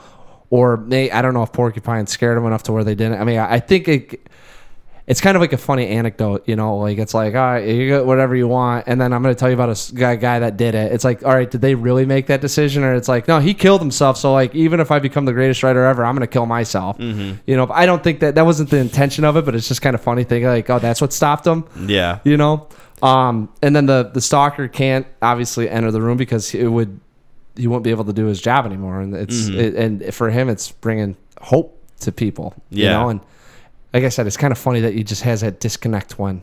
yeah because if he if he if his desires are granted then his desires could go totally against what his role is as a stalker so he could totally just like invalidate himself Yeah. as that role and just not do it anymore which would be going against like what his purpose is And it's, dude, it's so funny though. I mean, like, all three guys don't enter the room yet. All three of them do what come to of some. Well, I shouldn't say a realization, but like the stalker inevitably helps the two guys. Mm-hmm. They don't enter the room, and they they're probably they're you know your desires. They they come to the realization of who they are. Yeah. So like all three of them actually hit the mark, and then the only guy affected is the one that thinks that he fucked up with the other two. Yep, yep. Just sort of that whole perspective on the situation. Again, kind of relating to like his perspective of bringing people to the zone in the first place is that you know his feelings are real, but the direction he's going is like not the right direction because he feels one way about it. You know, he feels sorrow and he feels like he didn't do his job, but ultimately he did. Yeah. He just he just doesn't he just doesn't have that sort of visual indication of it. Mm-hmm. Um, I really like the fact that because I thought the entire movie was going to be in sepia Yeah, I at the beginning. I thought Man. that the whole film was going to be shot that way and Wasn't like it- this cut like yellow orange like color or whatever. Like I thought that it was going to be like that the whole time, but I'm glad that it transitioned into color. And to me, it sort of represented like them uh, escaping from their lives that they feel like they can't fix into an opportunity and into hope that they they can fix their lives and that's when you see the color in the film and Yeah. the characters sort of in the movie they they represent that feeling that we get as an audience when you first see color because stalker uh, embraces the zone as soon as he comes in like he he feels like he's totally at home now like when we're first introduced to him he's like kind of sneaking out of bed. He, he it seems like he's really out of place and like he doesn't want to be there. But then like as soon as he gets into the zone, he's like hugging the grass and he's like touching the the plant life and he's like just feeling himself and like the environment around him. And Yeah. to me that kind of represented like somebody possibly like escaping that sort of Soviet mentality or like that the physical place that they're in and like going to a better place. be like getting out of the nine to five and then going. See, that's what I'm saying. For us, Mm-hmm. it's like I get out of. It's like I go. I could go to like a driving range, and that's how like it'd be like. ah, yeah, I, I am you know? truly in the place that I belong. Yeah, you know, or like that's like Breaking Bad. Like that. Like that really just reminds me of Walter White. Mhm. It- You know, no spoilers. No spoilers. Um, but yeah, I'd agree. I, I'd agree with that. Uh, what do you think about? Uh, I, and that's I, I yes, like hundred percent. As soon as you get there, I mean, it's it's kind of like you're he, he's entered the. it's like he feels of- like a place of relief. I mean. I really thought I was like, oh, he's entered like the kingdom of heaven. Like I was like, oh, we've escaped like you know this where they're at, whatever you want to call it. That I mean, that to me that was more of a prison than the zone. I've heard the zone reference as a prison. Like, no, he got to like hope. Like that's what mm-hmm. hope looks like because everything's in color and you can smell and it's you know it's very bright and everywhere you go there's a chance of you know succeeding. Yeah. It kind of represents a little bit like the sort of risk that you would get in maybe like a more Western society because in, you know, communist Soviet Russia, y- mm-hmm. you know, your life is kind of designated for you like everybody is like on the same level except for like the way higher ups in like the government. So like there's really not much like opportunity to fail, but there's not much opportunity to succeed. With the zone, they describe it as like this dangerous, volatile, like ever changing place, but they also describe it as a place where you can fulfill your dreams and your hopes. Like it's two two sides of the same coin, basically. Yeah, Like you you risk uh, demise, but you also could gain reward from it. And I think that's sort of ultimately what it kind of represented to me. Oh, it's like yeah, yeah, Western getting making Yeah. it to the states. Uh, pretty much, yeah. But I, I'd I agree think- with that 100%. I mean, it's anywhere outside of wherever you could have success as a person, not as being part of the community or part of the state. Yeah, and it like to me represented opportunity because like there's opportunity to succeed, but there's also opportunity to not succeed. Yeah, I will show you the rules and I will govern you. You know, I'll, I'm not, well, I shouldn't say govern. I will give you advice and I will show you how to make it. You don't have to follow me. Yep, But it's if you- ultimately up to you. Yeah, if you, you're making that choice, though, and as God is my witness, you stand here, Professor. He's choosing to do this. Mhm. You know, And Yeah. that's yeah. I mean, it was a very, it's very, it feels very much like a guy trying to get like. wh- uh, I think it's just in the mind of a Soviet, and it's like this is Mm-hmm. this is how I feel like.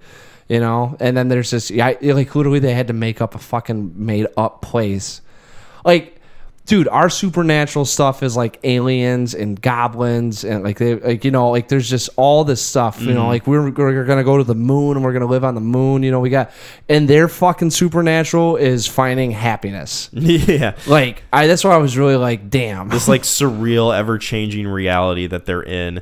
Like the reason that they're tossing the the nuts with the cloth that's what I was gonna ask you is to test out whether or not gravity is still working how they think it is. Oh really that's why they Mm-hmm. were okay Yep, I had no idea I was like I don't get this I read about that after, and I was like, that makes a lot of sense. Yeah. because I guess in the short story they explained that it was aliens that created Yeah. that zone. I did read that too so Mm-hmm. I mean it's it, it kind of had like an annihilation feel to it A little bit, yeah. It reminded me of that, just a little more subtle, I guess. A hundred percent. Well, I mean, it's you're you're. I mean, to me, it's like you're. It's just like you're dealing with the mind, and you're entering the mind, and trying to navigate your way through a, a mind, you know. And Mm-hmm. like, don't go over there. That's where depression's at. You know, like let's go over here where all the dopamine's at, all Yeah. that good stuff. Give me some serotonin. Sepia equals depression. Yeah, like, Kind of like Breaking Bad when they go into Mexico and everything's yellow. Yeah, like I was like, uh, like I was like, man, this is just it's bizarre to me that this is where they're at, but it also, you know, I think because of that philosophically, it does for you know, and the Western for us, It resonates, yeah. yeah, it resonates, and it's it's a good glimpse into some of the people that you don't necessarily, you know, that are living over on the street. Like that's that might be how they feel right now. Mhm. It's you know? certainly, I think, how Andrei Tarkovsky felt um, Yeah. during his time living there. Like, Oh, dude, yeah, yeah, he came out with Solaris, and then I, I mean, I was just reading a little bit on his background. In '75, like he was gonna get out of like movie making because they were.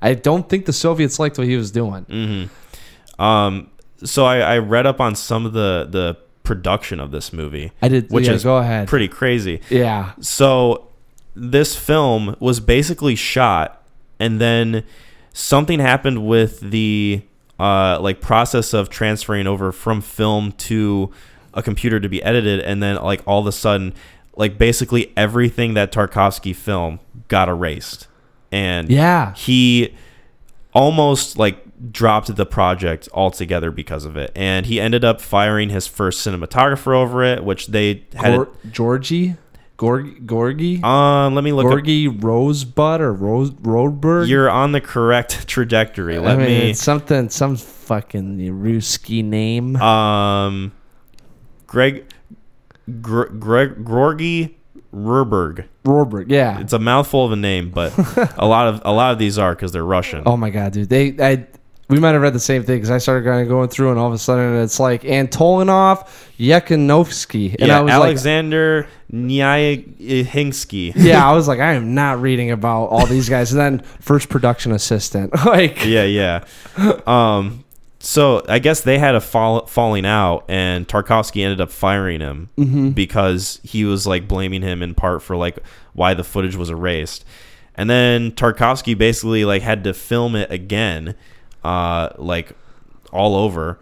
And I guess like some people who had like seen the both versions of the movie say like it was pretty similar. Other people say that it was like vastly different from the first version. I, I, so, it's kind of like that painting that gets destroyed, and then you make like, it, you know, the Mona Lisa. That's like the second copy of it, Mhm. and I was like, you should have saw the first. Yeah. Like there might be like it could be identical, and some people be like, man, that first one was, and there's just no way of knowing it. You're just going off pure nostalgia, Uh huh. you know. So I don't know. I read, yeah, yeah, yeah. I don't mean to cut you off. I just No, I no, you're good. It's kind of funny that people are like, man, that first one was a fucking killer, and it's like, really? Well, it's weird you get the different perspectives on it because some people said it was the same film essentially. Other people say it was vastly different. So yeah, I don't know. It's just one of those things that we won't know hundred percent on because we can't see It the got- first version. I heard that it got burned up or something like that in 1988. Like. Hmm. I don't know what version of it it was. I don't know if it was the first or second. I thought it went through like reshoots. Like it sounded like it took like it was like three years to make this thing. It took a long time, and there were so many.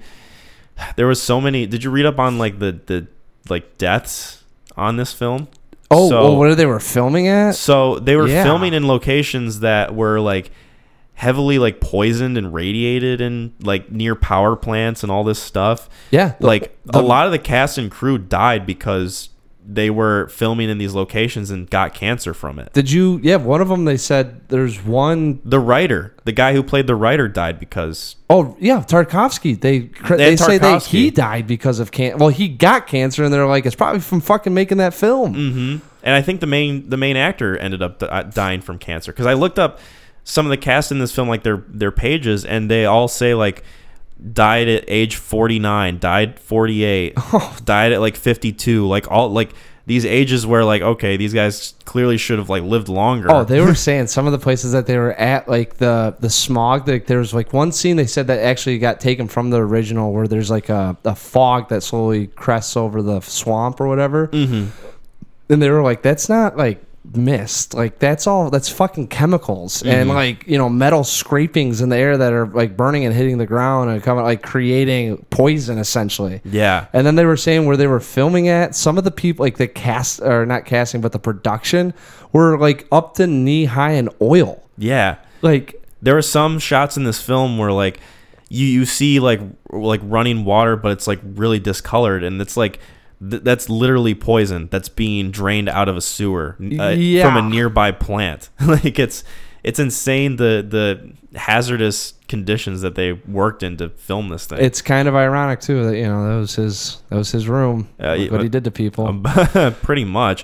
it kind of also just goes to show you like the the conditions of filmmaking during the Soviet era. Like, well, dude, did you? Yeah. Well, not only that, I agree with that. Like, well, two things. One, I, so I want to say this before because I do want. I got to ask about the scenery. mhm. Um, oh yeah, you- absolutely. did you read on any like he he like journaled and stuff? Like he he already had like a notion of making this film after Solaris came out in '72. hmm Like he had a couple journal edits in like 82 and 84 or 83 and 84 like people were like reading up on of him talking about making this film and you can see some of the his struggles into how it actually got put out onto film Yeah. and uh it's like he's it's a he's a mad scientist hmm like that's driven that's a pro, like he's so fucking he's too smart for his own good Yeah, yeah. you know and that's like one of those things where you're it's I'm a genius. I know what I need to do, but you also don't identify with the dangers of the world. Yeah. And it's not to say you're above it. You're just so fucking. It's got to be narcissistic. Well, he, he's he,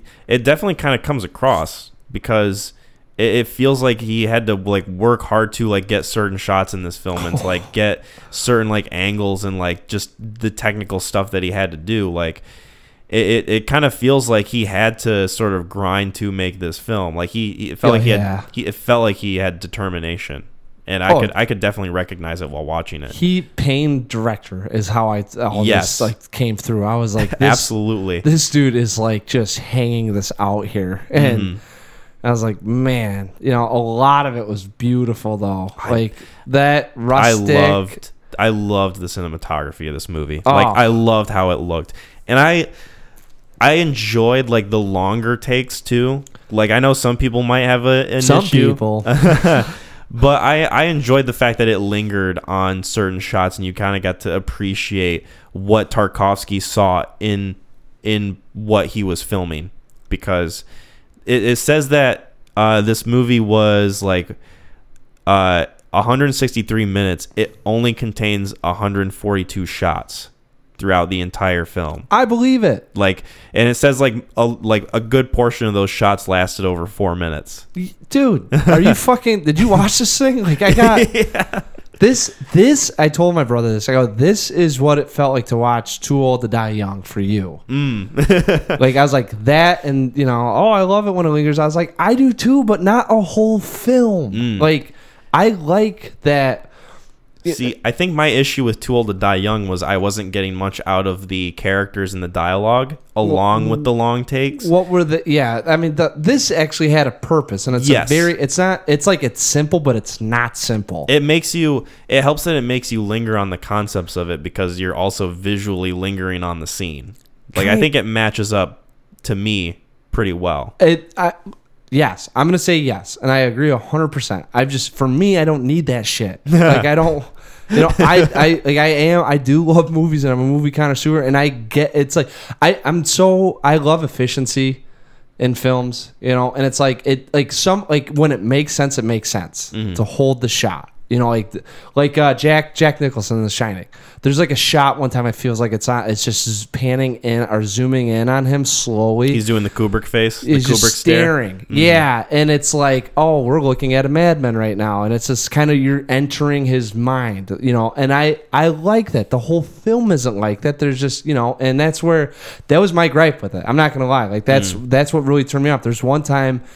They all fall asleep. They're on the river, and it's literally him just go like he took a camera, probably had like a freaking some like a dolly or something, whatever it is, holding him up, and just him, and it's just like you're gonna drag me across the river for I 150 meters. honestly really liked that part i loved that so much i thought it was really good I'm just and like it's I don't knock the camera work. I'm just saying like that's it's the Mm-hmm. stuff like that. And then for me, when it's poised, is you're entering the conscious of the the the actors, and we're like in that. I'm like I'm already in that headspace with them, and that's where I. But I'm not saying I'm like everyone else. I, I think some people just don't even relate, and it's just a turnoff because it's like you don't give a shit about what they're doing. Mm-hmm.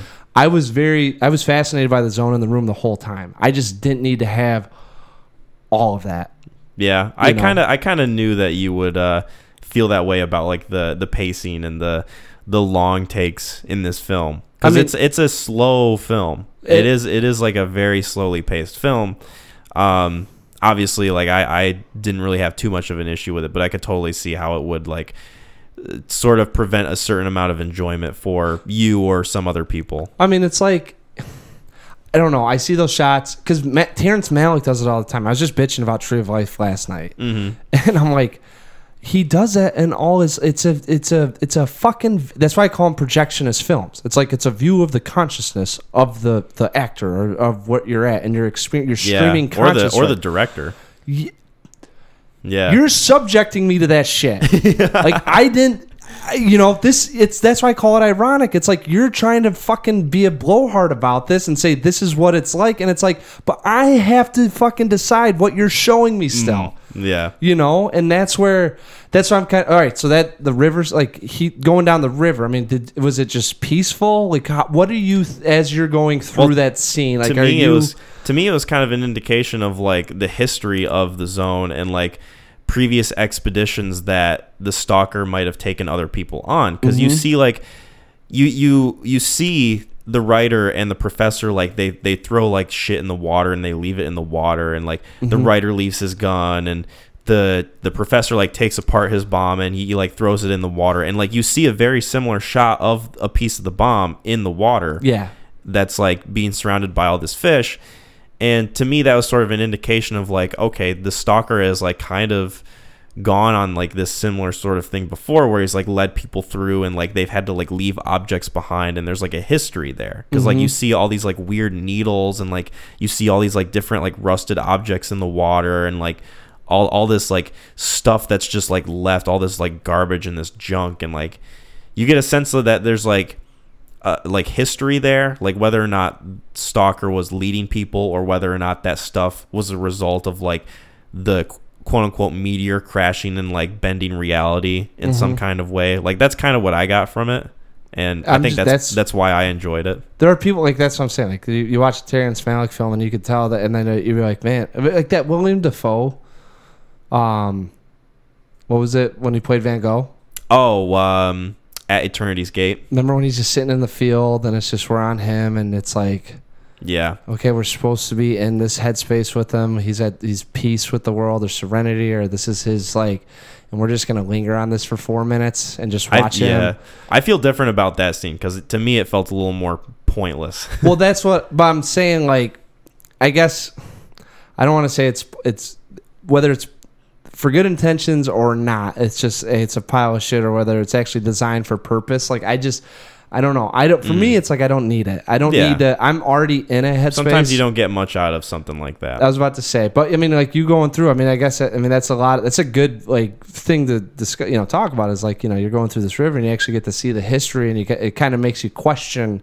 You know, it brings up other points in which actors aren't telling you exactly what to think. Mm-hmm. You know, I don't know. Did you so 142 takes? You know, is every take like that, or did you have like any point where you're like, all right, Um, I mean, I was I was tired when I first watched the film, so I did feel myself like, in you know, pun intended, zoning out sometimes. yeah, But that's when I decided to stop and like pick up the next day, is Mm-hmm. because I was enjoying where it was going, and I was enjoying like the visual style and like the the colors and like the the scenery and the music that was accompanying it.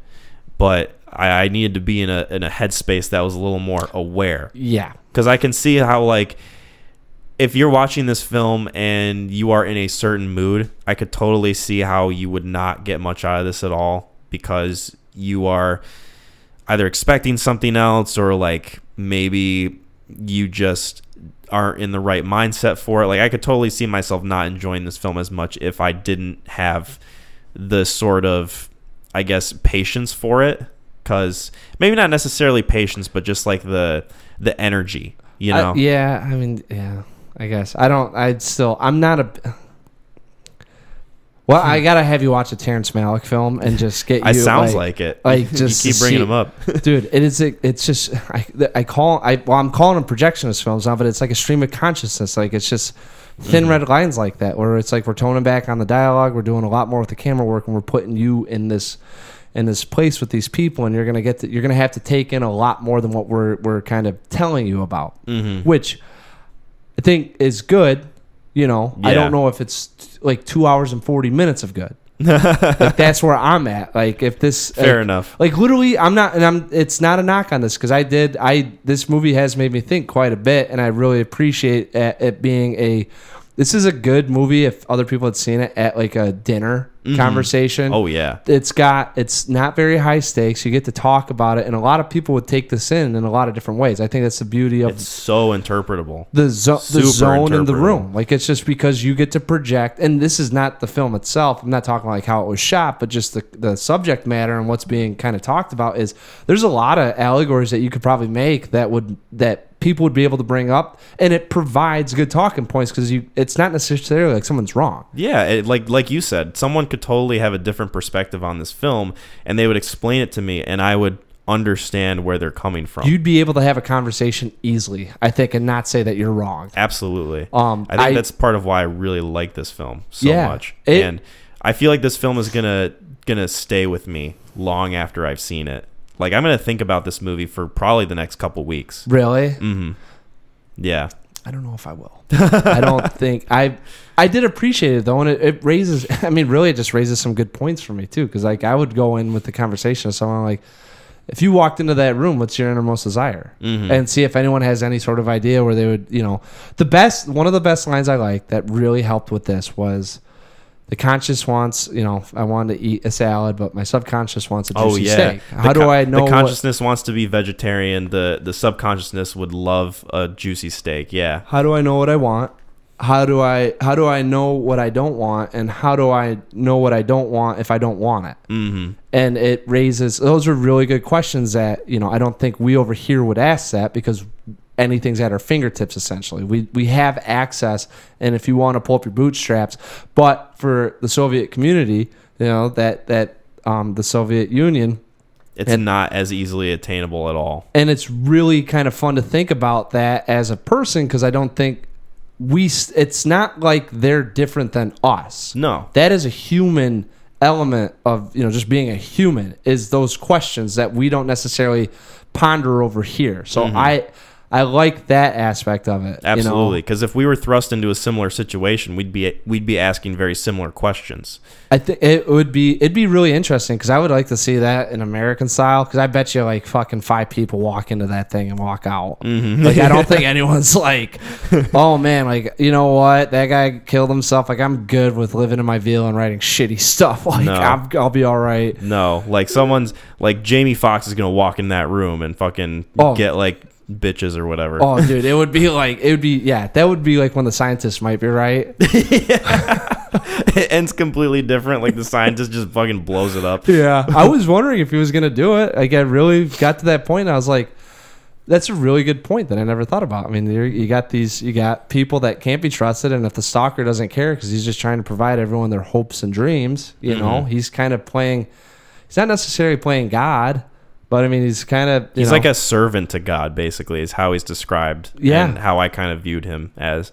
And he acted like very servant like, especially towards the end when he thinks he's failed. Like he he he feels like a, a sniveling kind of uh, like servant to a greater power or like a deity. Yeah. Like Yeah, someone who's like kind of you know, begging for forgiveness. Yeah, and exactly. he's a shepherd, and you know he's supposed to lead his flock, and and it helps too that they have those uh those like bits of the bible in there like they're re- they're reading from like revelations Yeah. and he's like quoting revelations and he like keeps going and they're waking up and he's like oh you guys are awake like to me that sort of cemented like his role in the film is like he's he is a shepherd to these characters Mm-hmm. leading them to salvation Yeah, exactly. And it's kind of funny because I didn't get that at first. Because when when the writer goes off and he says, "By God, you're my witness," and he threw that, Mhm. you know, I was kind of like, "Oh, he's just trying to get his money. Like he needs to get him there." And then at one point, he's like, "Whether you go into the room or not, I still collect." Mhm. You know, but then. So you think his desires or his motivation is to just get paid, and then you really get to see. I mean, he's crying at the end of it. Like he, he no this is his life like this is what he's dedicated himself to yeah, it's insane. Like I was just, and then I didn't really. The whole the ending of it was with the with the daughter and the like mind thing I there's two ways I I kind of read up on it and I was like I you know it's maybe he realizes that his his purpose is to his family and it is to his daughter and making her you know the miracle of the miracle that you get is of life mm-hmm. and even though that she's you know crippled I want to say yeah um that the miracle is that she's still alive and you're able to you know raise her and Mhm. you're showing two parents that love each other and you know I was like ah that guy just bawled his fucking eyes out because he didn't get two guys to, like I don't know if he's going back out there Yeah. but if he doesn't go back out there you just lost your sense of purpose in life God knows what mental state he's in mm-hmm. you know yeah so I there was like a very positive spin on it, and I was like, I mean, you're talking like real world, like you just got fired from your dream job, and Yeah. Not even like fired. It's just like oh, You've I got just, a supportive family, but you don't care about that in the moment. You just care about the dream job that you just lost. yeah. So I mean, maybe he comes to. There's maybe a little bit of a positive outlook there, but Mm-hmm. um, Yeah, there's so much to to gauge from it. I still haven't quite figured out like what the whole mind like thing with the daughter was, but it's I think kind of present in the beginning because you see the glass move on the table, Mm-hmm. and then like at the very end you see her like directly staring at it and it's moving. Like yeah. there's some there's some bookend element there that is present that I, I still haven't quite like nailed down what that totally means yet, but I'll I'll get to the bottom of it. I swear, Well, by. God, I, I will be a servant to this movie. Yeah, there we go. I will lead people to the viewings and I will gauge the answers. just found his zone, baby. yeah, basically. um, yeah, that was that was I. There was an interesting take with the dog coming back, and that he he actually extracted some of the zone with him, and hmm you know, if he, he brought hope back. I, it's a deep movie. I'll say that. And I- Absolutely. I, enjoyed Much uh, like that scene where the guy uh, drops the rock down the well. It's pretty deep. Pretty deep, man. How about the fucking professor just like, hey, I slept with your wife, and you're gonna get back to me from 20 years? Like that was like him going, I found the room, I'm gonna destroy it now. Mm-hmm. Yeah. Like I didn't, I didn't. I, I was I was a little confused by that, and then he explains the bomb. I'm like, oh, that's what that was about, I guess. So Yeah, well, he's con. he goes, I did bring a bomb. He tells the guy. So the guy had a gun. He goes, all right, can't bring that. The guy's like, I have a bomb, and it's like, why? I just told him to drop the gun. You got a fucking bomb. yeah. The, the professor really went up and was like, oh wow, he had a gun. What a piece of shit. Dude, that was that was making me really laugh. And then all of a sudden he gets on the phone. And he's like, "Oh, I'm gonna call this person. Yeah, hey, I know you slept with my wife, you piece of shit. Like, I'm gonna fucking destroy the room." And it's like, "You're gonna be a disgraced scientist forever." He's like, "Bring it, yeah, yeah. send it." Check out my giant cojones right Yeah. now. I had I was like, "This is kind of like, do we have to bring that part up? Like, does it is it is it really diving into why the professor's doing this? Yeah, like, it kind of it kind of felt like a little bit of like, oh, we've been focusing a lot on like the stalker and the writer, but the Yeah. professor hasn't like chimed in a whole lot. and I yeah." hmm and it was like uh uh you know the st- not to say the stock i mean obviously i would say that the if you're looking at like wrong traits the stalker actually leading people breaking the governance rules into the zone you'd be like that's you know probably that's wrong Mm-hmm. and then the writer being a drunk womanizer um um pointing out the problems with society you know and really focusing on his own self nature that's wrong Mm-hmm. Yeah. the professor we didn't have anything up to that point Mm-hmm. and then even then though i'm like I mean, not to justify it, but the dude slept with his wife. I was like, I mean, I guess I can kind of feel for him. I was like, it still feels like a bad decision, though. Yeah. And there'd probably be a better way around that. hmm You know, so I thought it was like a way of like, all right, all these guys with their faults. Yeah, know. that's kind of how I viewed it too. Okay, that's. I'm glad we're on the same page there because it kind of came out of left field. I was like, I don't know why he's talking to this guy. And all of a sudden, I Yeah. was like, oh, he's the bad guy. Like the writer was just a red herring. Yeah, yeah, I had the same thought. and then we get to the that the scene, and it's just like, no, all they just all kind of come to their own conclusions. yeah, yeah, they they sort of like have their own revelations, much like uh, that passage from Revelations being read. See that? Yeah, I think I miss. I, might be stretching it a little bit there, Yeah, but okay. Eh, you know. they tried to. They. I there were a decent amount. I feel like a heavy-handed subject pieces doled out in this, um, but it flowed well. Yeah, And- I think it did too. I mean, like honestly, like I told, I was telling someone today because they were like, "Oh, like should we watch this?" I was like, "Yeah, probably not gonna like it." It's like, why? It's like, well, it's a two-hour, forty-minute film, but probably twenty minutes of dialogue. Mm-hmm. But mm-hmm. I mean, the dialogue that is in it really aids the pace of the film going forward. And I will say, I felt like some of the shots, like I had the feeling of it's dragged out this long, so we can feel what it's like trying to obtain something that's unobtainable. Mhm, You know, absolutely. I mean, I think that it was purposeful. So Mhm. that's I'm not giving it shit. I just I, and it might be ADHD. It could be whatever. I just I, I get into like the. Okay, I'm good on the fucking like. You're like, I get it. they had one that's just like it just set up a camera and they were just with the field, just watching the field. Mhm. And I think it was like at the river or something like that when they just set it up. Some of the tracking shots on the dolly are good. I mean, some of the shots are really creative. Mhm. And then some of them are just like, hey, we're on the fucking railroad track, just. Yeah, you're looking at the back of their head. But I, I enjoyed that because it sort of it mirrors a scene later where like the writer is kind of looking off and he's like contemplating uh like the whole concept of like the room and like what it means to him. Like I that kind of I, I liked that when it popped up later. In the moment I was like, what is this about? But Yeah, it, it sort of justified it. I for sure, and I'm not gonna. Yes, I agree. I think a lot of those shots. all- I mean, probably if you ask someone, all 142 shots have purpose. Mm-hmm. I'm not gonna discredit that. I- I'm just. I'm. It's not efficient to me, and I've, I'm soaking it all in as we go. So yeah, the pacing of it really slowed it down for me. But uh, the subject, I mean, the fucking man, heavy, good, deep. I mean, it's and it provides a lot of fodder and material. And if you you catch yourself talking to another intellectual, you know, bring it up. Big big brain time. Oh man, Um, I will say real quick before we kind of wrap up. Yeah. uh, I really like the music too. Thought the music was pretty fitting.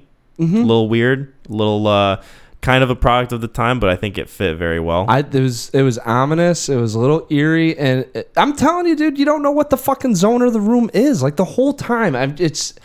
I gave it credit for that too. I was like, man, like we're here, and I'm still with these guys walking through now. I would like them to fucking speed it up, but like I still don't know what they're gonna get to or what this is all about. You're just mm-hmm. in the zone, and he keeps talking about it, and it was like almost like he's living in a painting, and you're like here we are and it's still nothing like um, the metal nuts now makes sense you know but like the whole time it really could have been just like this like they didn't go anywhere they were in russia still you know it was just an escape and he brought him there to some place and he just was collecting money he could have been a hustler yeah, could You have been just a bum that was like really charismatic. Like, hey, I know this place. yeah well, Let me he- tell you about he it. guided a whole bunch of people here and it changed them i mean it's just a mind flip you know they didn't go in there and they found self-discovery Mm-hmm. so i mean it's it, the point being is you just don't know what it is where you're at yeah, and it really it i thought that was good because i think the whole time you do care about where it's going part of the part of the fun is like discovering what it means along the way. the curiosity is 100% there the whole time because Mm-hmm. you honestly don't know until you get to that point and then when you get there it's almost like have you ever seen kung fu panda Uh, the first one, long time ago. Don't remember much from it. he does this thing with the scroll and you know they look at the back of it and it's like what it's just so it's just a fucking you know it, there's nothing on it It's Oh, like, oh yeah. it's you it's you it's always been you like you know the the whole the idea that there's this magic conch there Mm-hmm. you know and it's it's not it's just you know it, U.S. people but the point i mean he did lead other people to the room and they did ha- i think he said that they had success Yeah. or whatever you know so I think that's why he said the zone reacts to like your mentality. Like it, he keeps saying it's up to you Yeah. whether or not you survive the zone, because it is like a very individual journey. You know, Yeah. that you know there is some element that it is about the environment, but more so about the characters. yep i would agree with that and they're and yeah so Uh, we can wrap this up. What would you rate this film? Man, I, I I had it at a six out of ten, but I think I'm gonna go to seven out of ten. And I think kind of like how you are with the black phone. You know, with me, I the, I just can't get past the pacing of it. Um, but in terms of content, so I mean, I think this would be a film that I would actually recommend to people if I if they were like, hey, you want to talk about a movie? Nice. Like, I would want to know like kind of what your thoughts are on it because it's it. I everyone views it differently, and it's a great perspective film, and I don't think anyone walks away with necessary. I mean, we kind of had the same thoughts on it, you know. Yeah. And but I think there's a lot. There's still more there if we wanted to chew off. Mm-hmm. That we could. This could be a whole nother two hour discussion about you know Absolutely. breaking it down part one part, that we won't do. There's a lot of that we meat to won't this do. movie. Yeah, but you know, We'll we'll spare you, audience. we'll spare you the time. but I, I, I, I, it's talking about it. I think and it will stick with me. I don't think it's something that I'm going to ponder or think about. Um, but it will stick with me because I think if I run into something and we talk about Stalker, like I'd be like, "Oh, what's your take?" hmm You know? Absolutely. I give this a nine out of ten. Yep. I really love this movie. I felt like that was coming. you saw it from a mile away. Oh, yeah. Much like uh, Andrei Tarkovsky saw a certain shot a mile away, and he just fucking stuck on it for Man. four minutes. that dude, that dude gave everyone in his party cancer. uh, yep, and himself. R.I.P.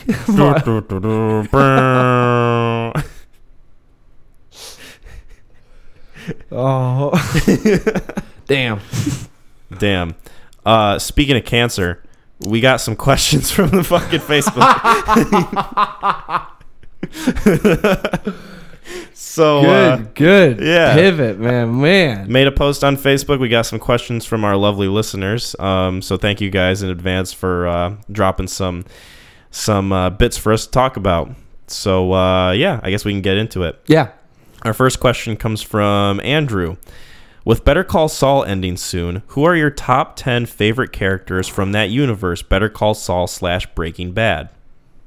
Um, Oh, you were just living in this. I, I, I made a list ahead of time. Uh, Oh yeah, you've you've had that list since 2015. I, I yeah.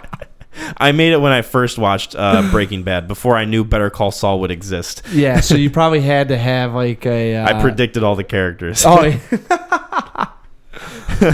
So, um, should we kind of give like a maybe slight spoiler warning for Breaking Bad slash Better Call Saul? Like, how much of this do you want to talk about, like in terms of like characters and like where they're going and where they they might be at, or do you Uh, want to do I it like haven't completely seen the latest season or two seasons. I can't. I think the latest one came out, and that's been since of uh, Better 20 Call Saul? Yeah, so I don't.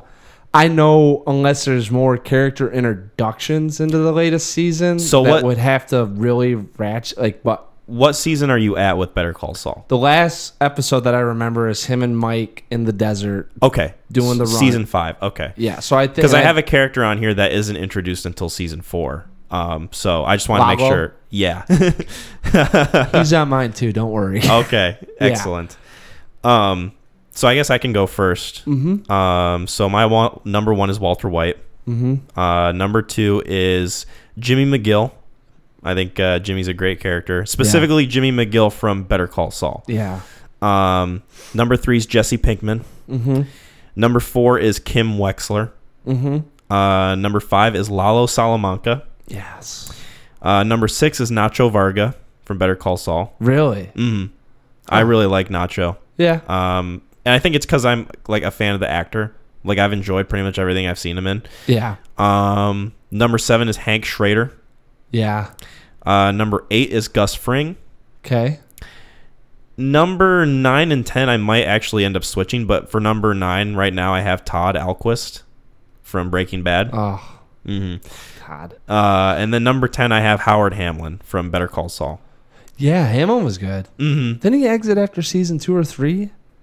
Uh, no, Or do they? Is he still spursed sporadically? he's yeah, he's still around. Yeah, because he's competing against Jimmy McGill's partnership now with Kim, right? yeah. He, I guess slight, slight, and- slight spoilers for Better Call Saul. Um, Well, yeah. we we said that it would fucking happen. Okay. That's not even like. well, I wasn't sure if you agreed Oh, to sorry. it or not. well, I don't want to know anything past season five. Like I don't. okay. Yeah. That's so we will say like spoilers for Yeah. Breaking Bad, Better Call Saul, just in case. Like, well, I'll timestamp this. So Oh, I was about to say. I mean, t- that's not a big time spoiler. Like I don't think that's like one where it's like, whoa. yeah. You know, I, I Mhm. feel like everyone sees that one coming a mile away. Was but there I'll anything? Was there anything on my list you were kind of surprised about? I I feel like you were a little surprised with Todd. Todd, yeah. I mean, I don't. That's why I said I might switch him and Howard because I think I like Howard more Yeah. than Todd as a character. right. Todd's still to me like an interesting character. Like I like the concept of him and what he represents, but he's not in it a whole lot. And I think Howard is just to me a more compelling character because he's in more of that show. You know. Mhm. Um, but was there anything else that was like a little bit of a surprise? Nacho, Nacho Varga. Okay. Um, I mean, I can't really. And Kim being at four. It was like uh, you're not sure why she's that high. Yeah. I really like Kim. I think Kim is like one of the best parts of Better Call Saul. Like I think she's a strong character. She does play a, a good contrast to Jimmy. hmm Yeah, she's a good she's a good character to accompany Jimmy, and like sort of like bounce off each other. Like I think their I think their dynamic is amazing. Yeah, I mean, I agree. I, yeah, hmm I do like him. I don't think she's not. I did not. I mean, I'm gonna go off the top of my head right here. I did. I was looking at this today, and I was like, I don't know if I could come up with ten. But I mean, rattling it off, I'd know. Um. So uh, you want to go through yours? Well, I'm just. I'm still kind of. I mean, Nacho's kind of high. Hmm. Kim was high. Um. I have a decent amount of Better Call Saul characters on here. Recency bias.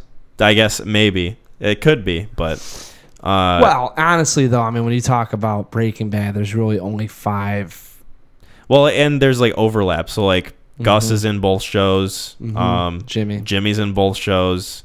So you've got, you know, just kind of overlap, of course, because they're they're the same universe. Better Call Yes. Saul's a prequel, but uh, yeah, no, that's pretty much my list right there.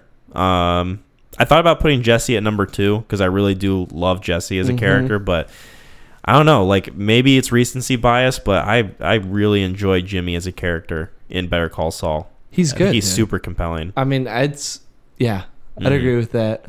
Yeah. I mean, that's it. And well, I mean, you got the two main actors that wanted to. Like, it's probably expected. Mm-hmm. You know, like I don't think there'd be anything. Nothing too surprising. Dude, one, two, and three. If it's Jimmy, Jesse, and and Walter, like however you shit, it's probably. I mean, you're gonna find some people that are maybe like, I love Gus Fring, yeah. like or you Uh-huh. know. Gus is yeah. Gus, I mean, he is an interesting character. Gus is, but there are there are some characters that I think I enjoy watching more.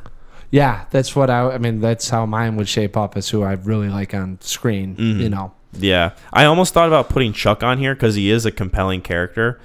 Um, but I I don't know. Like, I might replace Todd with him.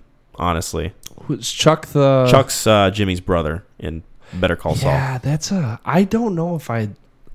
Well, like he's a good character. I th- like I would say like He is like morally he's not amazing like he's an asshole but you know he's he's fun to watch and like kind of like but like contrast jimmy like you Mhm. know they're like opposites Well, he he's a, a reflection of, of you know being a rational man Mhm. and and you know upholding law and justice. So everything that he does should be defined principles of the world. Mhm. You know, and that's why he can't stand Jimmy. Mhm, yeah You know, so that's why they do it's. But and then they, I think the only re- the only thing that I really didn't like about him is they had to give him a flaw. oh the um the allergy the electric the electricity allergy All that I just I hmm I, that's why I, I. It's the only thing that it's and it's not his fault as a character. It's the only thing I just didn't like, and I don't know why they have to. Maybe to make him not be so upstanding, so it's like no one could be that virtuous. yeah You know, I think that's why they. I just that's the only reason why I didn't like Chuck. hmm so uh, what would your list look like Um, more or less more or less. So I mean, we'll go ten. I mean, and, and for the most part, it's probably going to go off of just who I enjoyed watching. mm Um, one Walter. yep Um, two would be um, boy, it's brock no. I'm not gonna. I'm gonna go Jimmy just because I really like. I mean, Better Calls, dude. He that character is like both of those guys are holding that fucking show. yeah Both shows. Like Mhm. if he's not, it, well, one, I'm gonna say this too for what he did to be in Better Call Saul after Breaking Bad and make it just as good. Yeah, absolutely. Like that's tough to do. Like, Mhm. hey, we're gonna take your side character and you're gonna have to carry this for six seasons. Yep. That's not easy. No. And, he, he knocks it out of the park. Hundred. That's why I really love Bob Odenkirk too as just an actor. yeah. Like I, I, He's great. him and dude, him and uh, um, uh, Bryan Cranston? yes, I just love like just as actors in general. Oh, yeah. you know, I don't know where Cranston's gone. He They're doesn't look super too talented. great, but hmm um, yeah, number three would be Mike. Oh, yeah, Mike. Yeah, I've. I didn't have him on my list, I think, because.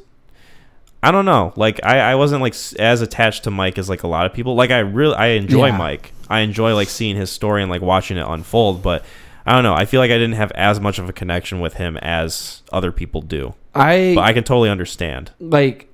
It's funny because I think I'm more Mike Breaking Bad than I am Mike in Better Call Saul. Mhm. Like that's the one. That's the Mike that I like. That Mhm. before and and I do. I like getting the backstory on Mike now and seeing how how he's come to.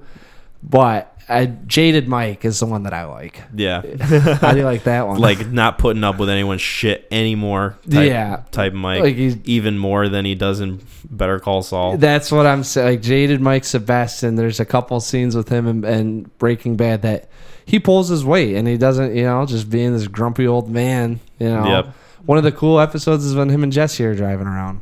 oh yeah. You know? their like relationship that kind of forms. Yeah, and and you get like uh, another thing I like about Better Call Saul too is like you get a sense that like Mike is sort of uh like he gravitates towards that type of relationship because Mm. obviously like Better Call Saul you find out that like what happened to his son and then like the thing with there's like stuff with like Werner Ziegler and like all that like hmm you know he just has like this sense of uh like wanting a like a friendship or like a relationship with like people who ultimately like it doesn't work out because they're in the game you know yeah. I would. I, I think he's got a yearning to give advice from life. He's just he's a wise old man, yeah and no one listens to him. hmm And he's like most of the time when Mike says something, he's probably right. yep you know and he the, it's funny because he builds this relationship with the people that he wants to help but ultimately it won't do any good because they're in the game like you Mhm. said i mean it's just he can't and he he sees his life and it says this is what you need to do to not be in this life you know and that's why i think he's always he eventually just gets jaded to the point where he just doesn't give a shit because can't get anyone to listen to him so that was your number three mike yeah okay number four would be hank schrader nice Number five's Jesse. Number oh man, I can't believe dude, they're just so fucking hard. Lalo's number six, but Lalo could be number fucking four. yeah dude lalo could be easily up there I mean, he's got barely any screen time. he makes such an impression though like he's Dude, that good of a character when he got introduced, I was like, "Oh, who's Lalo? Like, what's up, man? Like, let's go!" And then you know, he's just fucking cooking tacos just like having the time of his life. enjoying life He's like, "There's one episode someone could get in trouble." He's like, "Let's see how this shapes out." yeah yeah you know, just fucking. He's got this sucker in there. He's just like literally mercenary, Mhm. right? Like he is uh, uh, Javier Bardem from No Country for Old Men. Yeah, Like, except uh, he's like ten times more charismatic.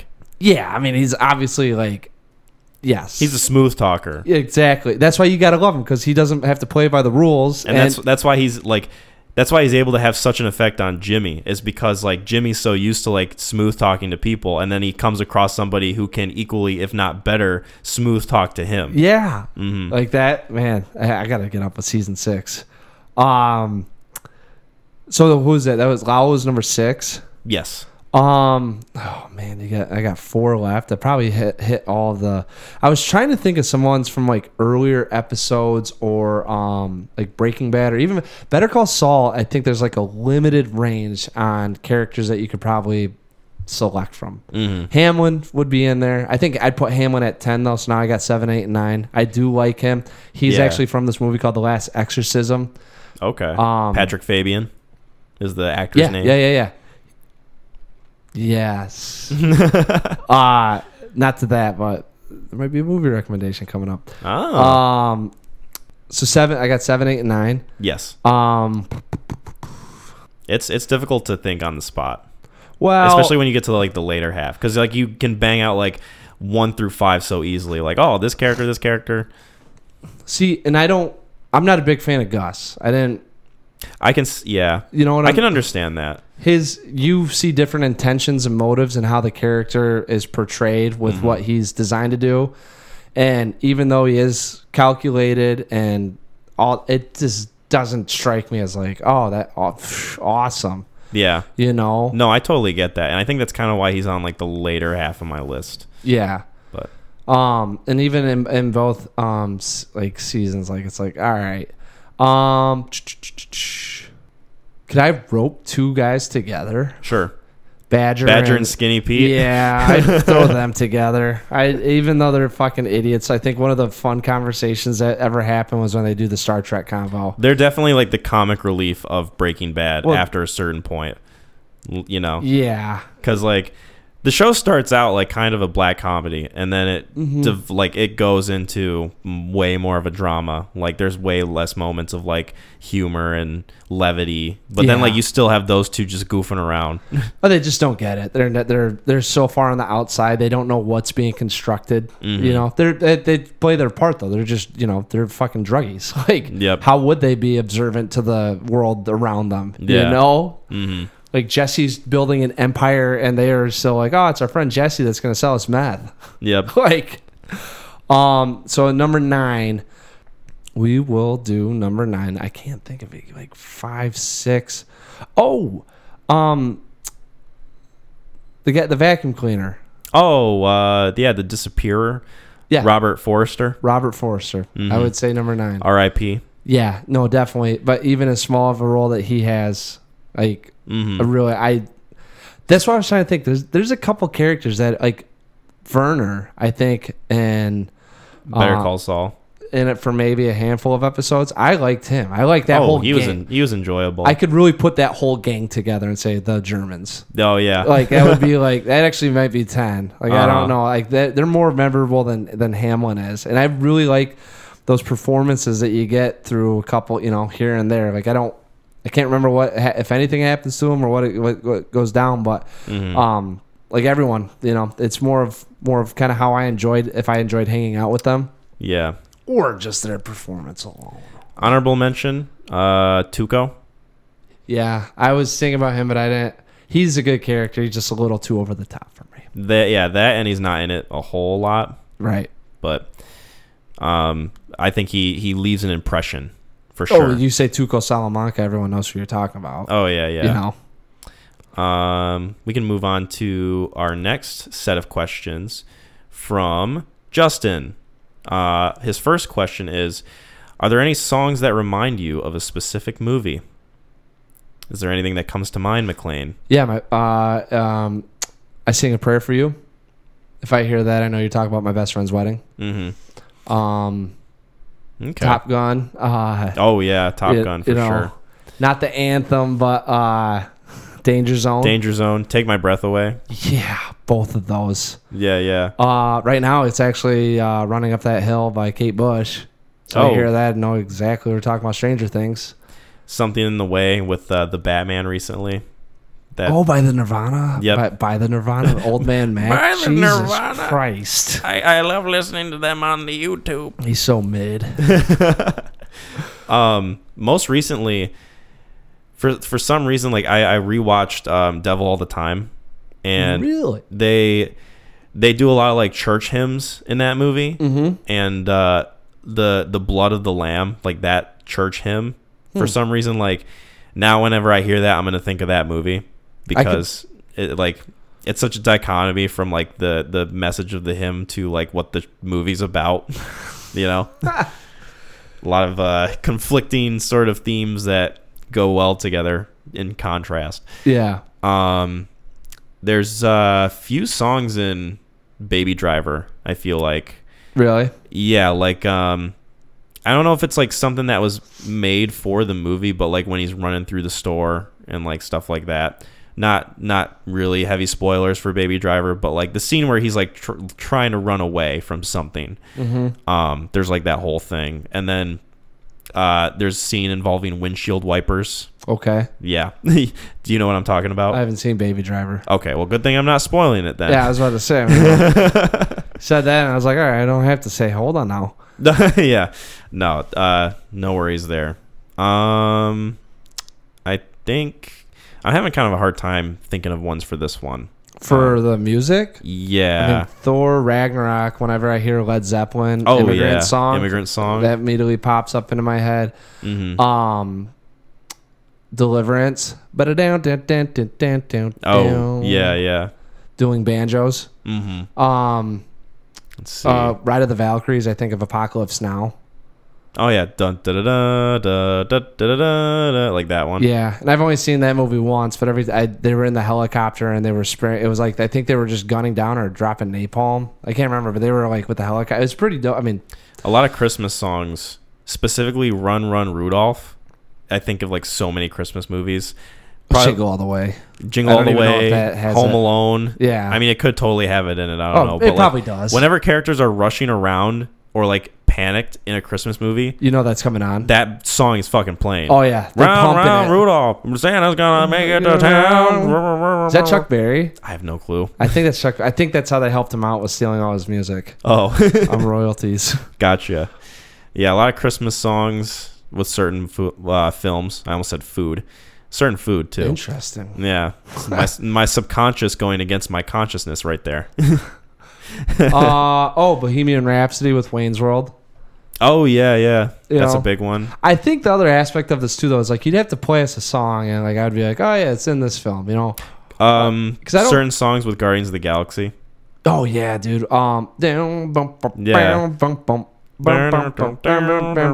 yeah. Um, Come and get your love by the Redbones. yeah, yeah. Native. American. Uh, If you like Band. Pina Coladas, also Yeah. Guardians of the Galaxy. well, that one actually, when I hear that one, I think of Shrek. oh yeah, If you like pina coladas. Smash Mouth. Speaking of uh, Shrek, Yeah. hmm Well, kind and uh, of. Yeah. I Need a Hero is in Shrek 2 at the end. Mm-mm, actually, uh, is it? Yeah, I, need, a hero. Oh, and I was about to say there's another one by Nickelback. Oh, and they say that a hero could save us. Did you know that- that music video- in your way. That music video is costs more promoting than the movie. It's promoting Spider-Man 2. Oh, really? Yeah, if you look up the music video for that song, Yeah. Mm-hmm. it's like them on a rooftop and it's like crumbling around them, and then fucking Spider-Man swooping around. Yeah, I remember the music. I remember the music video. I thought it was just kind of like, hey, like we're just gonna. This is part of the film. Yeah, yeah. Promoting. it probably is, but that actually. Well, and I haven't heard that one in a minute. uh huh. Um, Uh, the damn, I had it. I had. there's a Queen song in Shaun of the Dead where they're like beating up the zombies with the pool cues. It's like. "Dun, Don't stop me. Yeah, don't stop me now. I'm yeah, having yeah. such a good, time. I'm having a ball. yeah.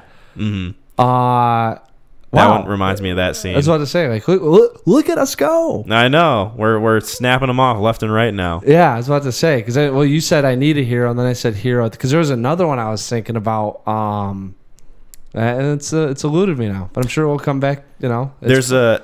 I I finished watching a show on Netflix called Dark, and uh, oh yeah, it's about the uh, German show with Yeah, uh, yeah. the time portal. uh, something like that. Yeah. Have you Yeah. seen it? First season saw it in 2017 or 18. If you ever finish it, we should talk about it. Um, Whoa, but the intro song to that is also in Breaking Bad during a scene. Interesting. hmm No spoilers, but it's the scene where Gus is walking towards an old folks' home. Mm. Don't Yep. remember that. Uh, a lot of people don't. I've brought it up to a couple, and they they don't they don't remember it. Not so. all of us have seen it ten times, Kyle. I mean, I do have that advantage. I will admit. I will admit. picking up on some of the smaller cues. Oh, uh, another Breaking Bad one. oh, here we My go. Baby Blue. When I hear that oh, one, dude, yeah, I I, I heard that at Sam's Club so much. Really? Like they'd play it over the It, radio. dude, you know what it happened? Well, it's the same as the Stranger Things one. It's a phenomenon. It's a big, you know, song comes out. It's Mm-hmm. kind of, you know, it's it's it hasn't been dusted off in a while, and all of a sudden it's just like fuck, like, yeah, it's just blowing up, oh, dude, Bad Company. breaking records. Yeah. hmm Uh, I'm trying to think because I, I don't. Yeah, no, that's Master of Puppets now with Stranger Things. I might think of. hmm There are some songs that do pop up though that when I hear it, I'm like, oh, I remember it, dude. There's like a sweet scene with you know, but some of them just don't pop in the head. But yeah, those, those, those Space Jam. I don't know if that one counts.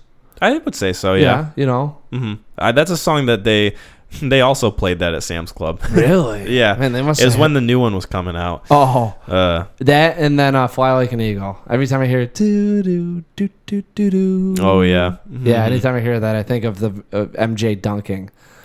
Dude, the first the first Space Jam definitely had a killer soundtrack. Oh, Like- dude, are you kidding? We we own me and me and my brother own that. Like that got pumped like when we were in college. hmm Like you could do, you know, that fly like an eagle, um, hit him high, hit him low. Yeah. Man, I'm trying to think. There's a couple other hits on there too. Um, we're oh no, that's part of the fuck. It, that and jock jams. Like, Mhm. They probably stole some of that. Um, we can move on to our next question. Okay, that's fair. Uh, favorite animated movie? Really? Yes. Akira. No, I'm just joking. Don't. I, Mm, on, Akira would be up there. I don't know if I'd call it my favorite, but no, I don't think you could. I don't think it'd be fair because you've only had it in your mind for two years. that's true. That is very true. I mean, there's movies that are older, like Land Before Time. You probably saw when you were five. Dude, I saw like so many Land Before Time movies, and I don't remember anything about them. Damn. Shameless I was- plug for Land Before Time. I was just a little- shit on. I was a little baby. I was a little dumb baby. Um, oh, look at him drooling. He's so dumb. yeah, yeah. Uh, I might have to take a quick sneak peek at my Animated film list. yeah my my Letterboxd real quick. So if you if you think of any, you can definitely go ahead and rattle some off. Animated. Well, you got all the Pixar stuff in Disney, which I That's think all- that's yeah. probably where I would fall in. I don't know if I can think of an animated film that I've seen that is of a grown-up nature. Mm-hmm. Right? Yeah. You know, like I don't think Di- Disney, Disney Pixar like Scanner Darkly. Haven't seen that. right. Um, I don't even know if you call that. It's got to be animated. Ooh. Uh, Fantastic Mr. Fox. It's pretty great. That's claymation. That's still animated. I mean, it's half the word claymation, animation. Well, you can't just steal mation.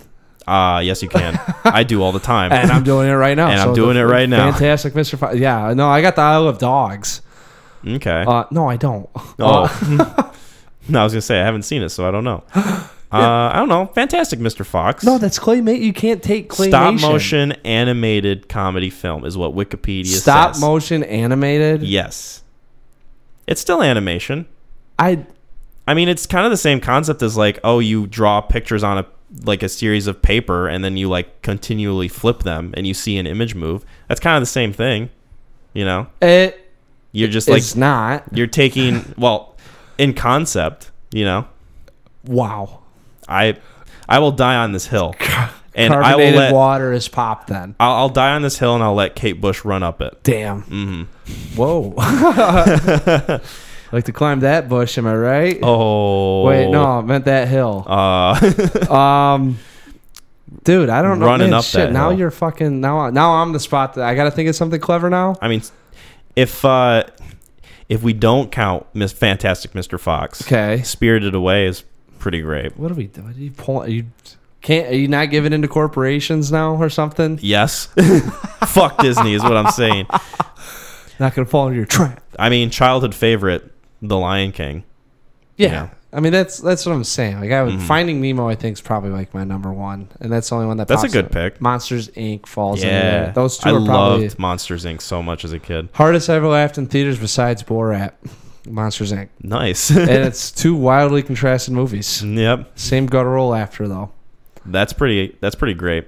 Yes, God, I haven't seen Monsters Inc. in so long. dude, still holds up. Excellent. That's Yes. good to hear. Like it still holds up. That is amazing to hear because I I super enjoyed that film as a kid. Yeah. Um, we can move on to our next question. What's your ideal runtime for a movie? I think it depends. Two hours and forty one minutes for Kyle. Uh, Any less, not worth it. yeah. Not worth it at all. Don't show me. Wait till you watch Tree of Life. That's like three fifteen, and that's more visuals and less dialogue. Excellent. One day I should recommend uh, Satan Tango. Seven and a half hours long. Oh, dude, there's like we could do the unedited version of Das Boot. Mm, how long is that? I think that's like four and a half. oh, excellent. Like that's just Make a day out of it. Yeah, that's what. There are movies out there that we could just fucking like. Yeah, I'm. I think myself, I tend to gravitate. I mean, obviously with our discussion about Stalker, but I tend to gravitate towards movies that are longer. mhm. But I, Content's got to be there. it, yeah, it depends on what the movie is going for and like what the quality of it is. Because a movie could be eighty minutes long and it it's like a piece of shit, or it could be something like Primer where it's fucking amazing. Concise, really Mhm. quick to the point. Like, that's deviate. Nice little runtime. Primer is probably my favorite movie that is that short. Would you say it's a prime example?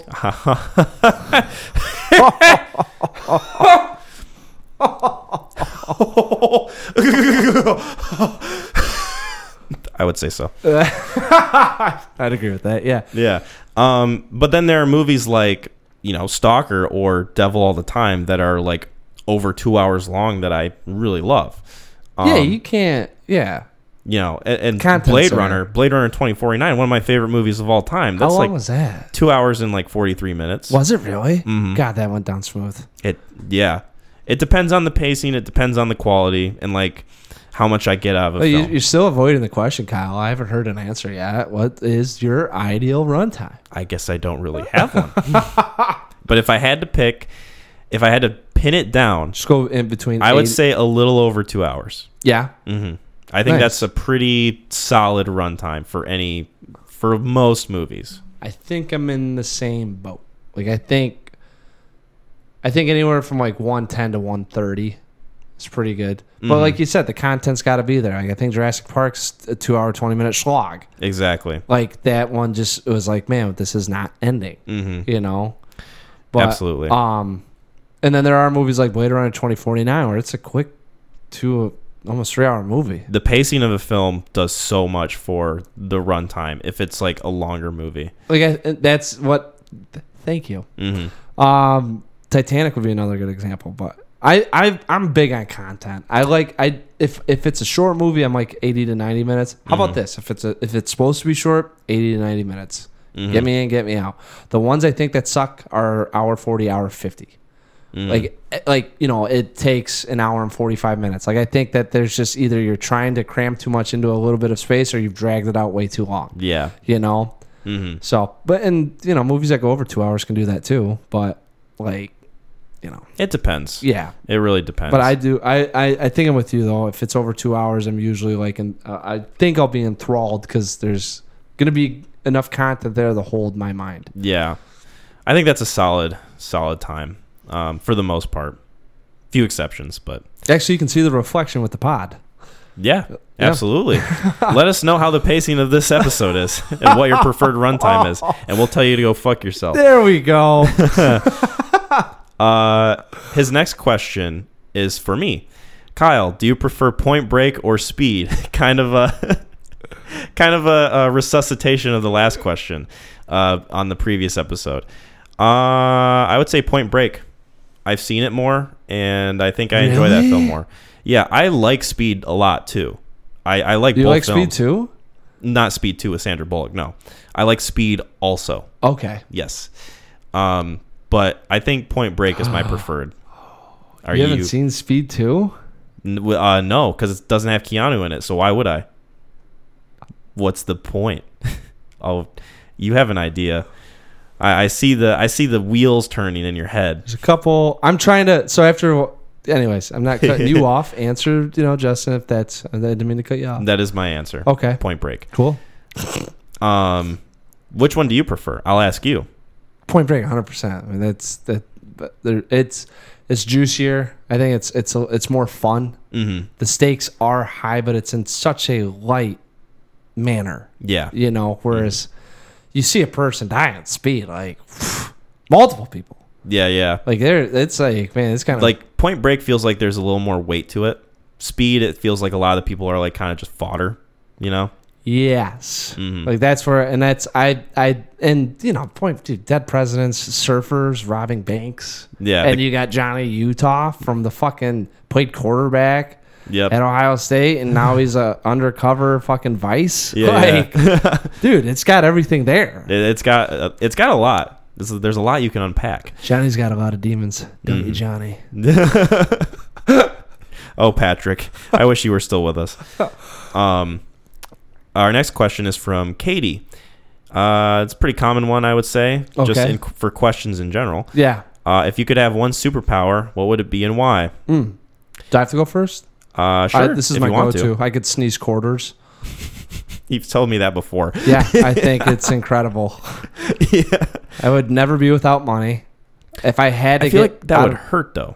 Huh? Wouldn't that hurt? Well, if they're superpowers, we're obviously expanding the na- the nasal So- passage when I sneeze them. I, I I'm trying to picture. So when you say sneeze quarters, do you mean like you go achoo and then like a few quarters just fall out, or do you go achoo and you like shoot quarters out of your nose like a machine gun? I would say depending on how hard the sneeze is. Like Hmm. if this were a movie, there'd be at one point where it's like I, I can't sneeze, you know, and obviously we're getting into, into a pinch. Mm-hmm. And then I mean if it's like the boys, like someone makes me sneeze and it's like a really like ah, you know, and then like I just blast someone's head off with like you know 50 pounds of quarters at them. Yeah. You know, if it was a Disney movie, probably not as heavy, or they don't show it. Mm. Um, but no, anytime I sneeze, so like if I get allergy season going, you know, imagine that too. Like I'm a superhero. Like people would follow me on the streets. Mm-hmm. Like I'd probably get captured. Actually, uh, episode would be when the homeless capture me, and then they'd like tickle my feet or something like that, or they tickle my nose. Yeah. you know, like, like, well, we found the fountain. yeah, like I'm held hostage, but they also know that the harder I sneeze, the more like you know powerful the quarters are coming at them. Yeah. Yeah. So they have to be like careful about it. yeah. You know. There's a whole nuance to it. Oh, and then there's like an episode where I get a stuffy nose and I'm no good to anyone, and I have to find my true self and mm-hmm. how I can fight. It's kind of like Spider-Man too, you know, where he kind of loses his powers a little bit. Yeah, yeah, yeah, yeah, yeah. Except you know I'm taken out because of fucking Sinuses. yeah. Worst hero ever. But I'll tell you what. Mm. Anywhere we go, it's like, dude, we need five bucks. Like, let's go. hmm You know. I would probably, uh, I, I, I would normally say invisibility, Okay. but right now I'm kind of leaning towards having stretchy body, like uh, Mr. Fan- Mr. Fantastic, Oh, okay. or uh, what? Yeah, Mr. Fantastic is that what they call him? Whatever. The kids. uh, you know, stretching out or Stretch whatever. Armstrong. Uh, pretty much. Um, because then I could pretty much shape my body into how I want, and I could look like I have the body of uh, Henry Cavill. You know, oh, wow. not like I already don't, but you know, is that stretching the body? I could like stretch. that? I could stretch certain things and make them a, oh, Yeah, a little bit right. more favorable. Yeah, yeah. Your feet, right? And and if I'm just sitting down somewhere, I could stretch my arm all the way to the fridge and grab a soda. I wouldn't have to get up and walk. That's true. And it wouldn't matter if I get out of shape because of that, because I could just shape myself into shape. Yeah. Wow. It, it's a it's a whole system that I've thought about. Atrophy out the window. Exactly. Yeah. If I start aging, I can just stretch my skin to make myself look younger. mm-hmm. So Yeah. Now you're getting into like the well, what what, hap- what happens when you stretch too much and you develop stretch marks? Well, then I'll, you know, that's just the process of aging. And like, one day I'll Oh, look like I'm 25, and then the next day I'll just fucking die and, like, fall over. And then my body will just disintegrate and then we like because I can't hold it anymore. They do the medical records, and he's like, "By God, he's born in 1993. And it's like 2020, like 2,290." yeah. As I age, my body is put, like, doing more work for me to do the stretches that I want. Yeah, So it just fucking, I just turn into dust.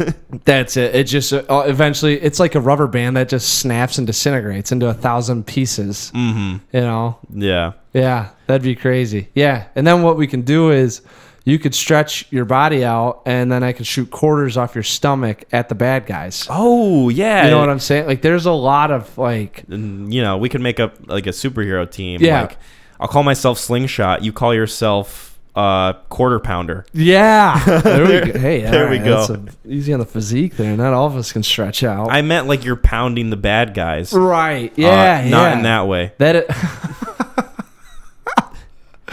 yeah, you get them in a chokehold, and I'll pound their ass. wow, Marvel, we have an idea. How do you think Mr. Disney would take to that? Oh, uh, hello, Marvel. Just hang up.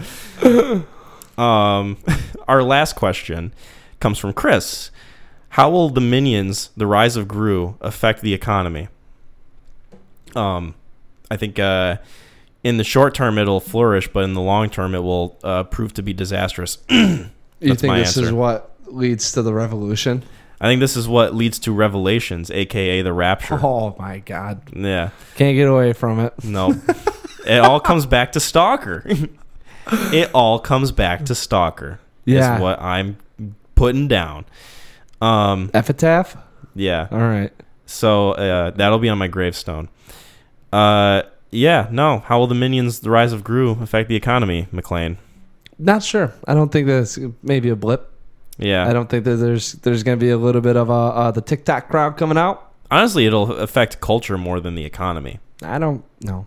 Well, you, you've you've seen it already with the the gentle minions. Have you heard about that?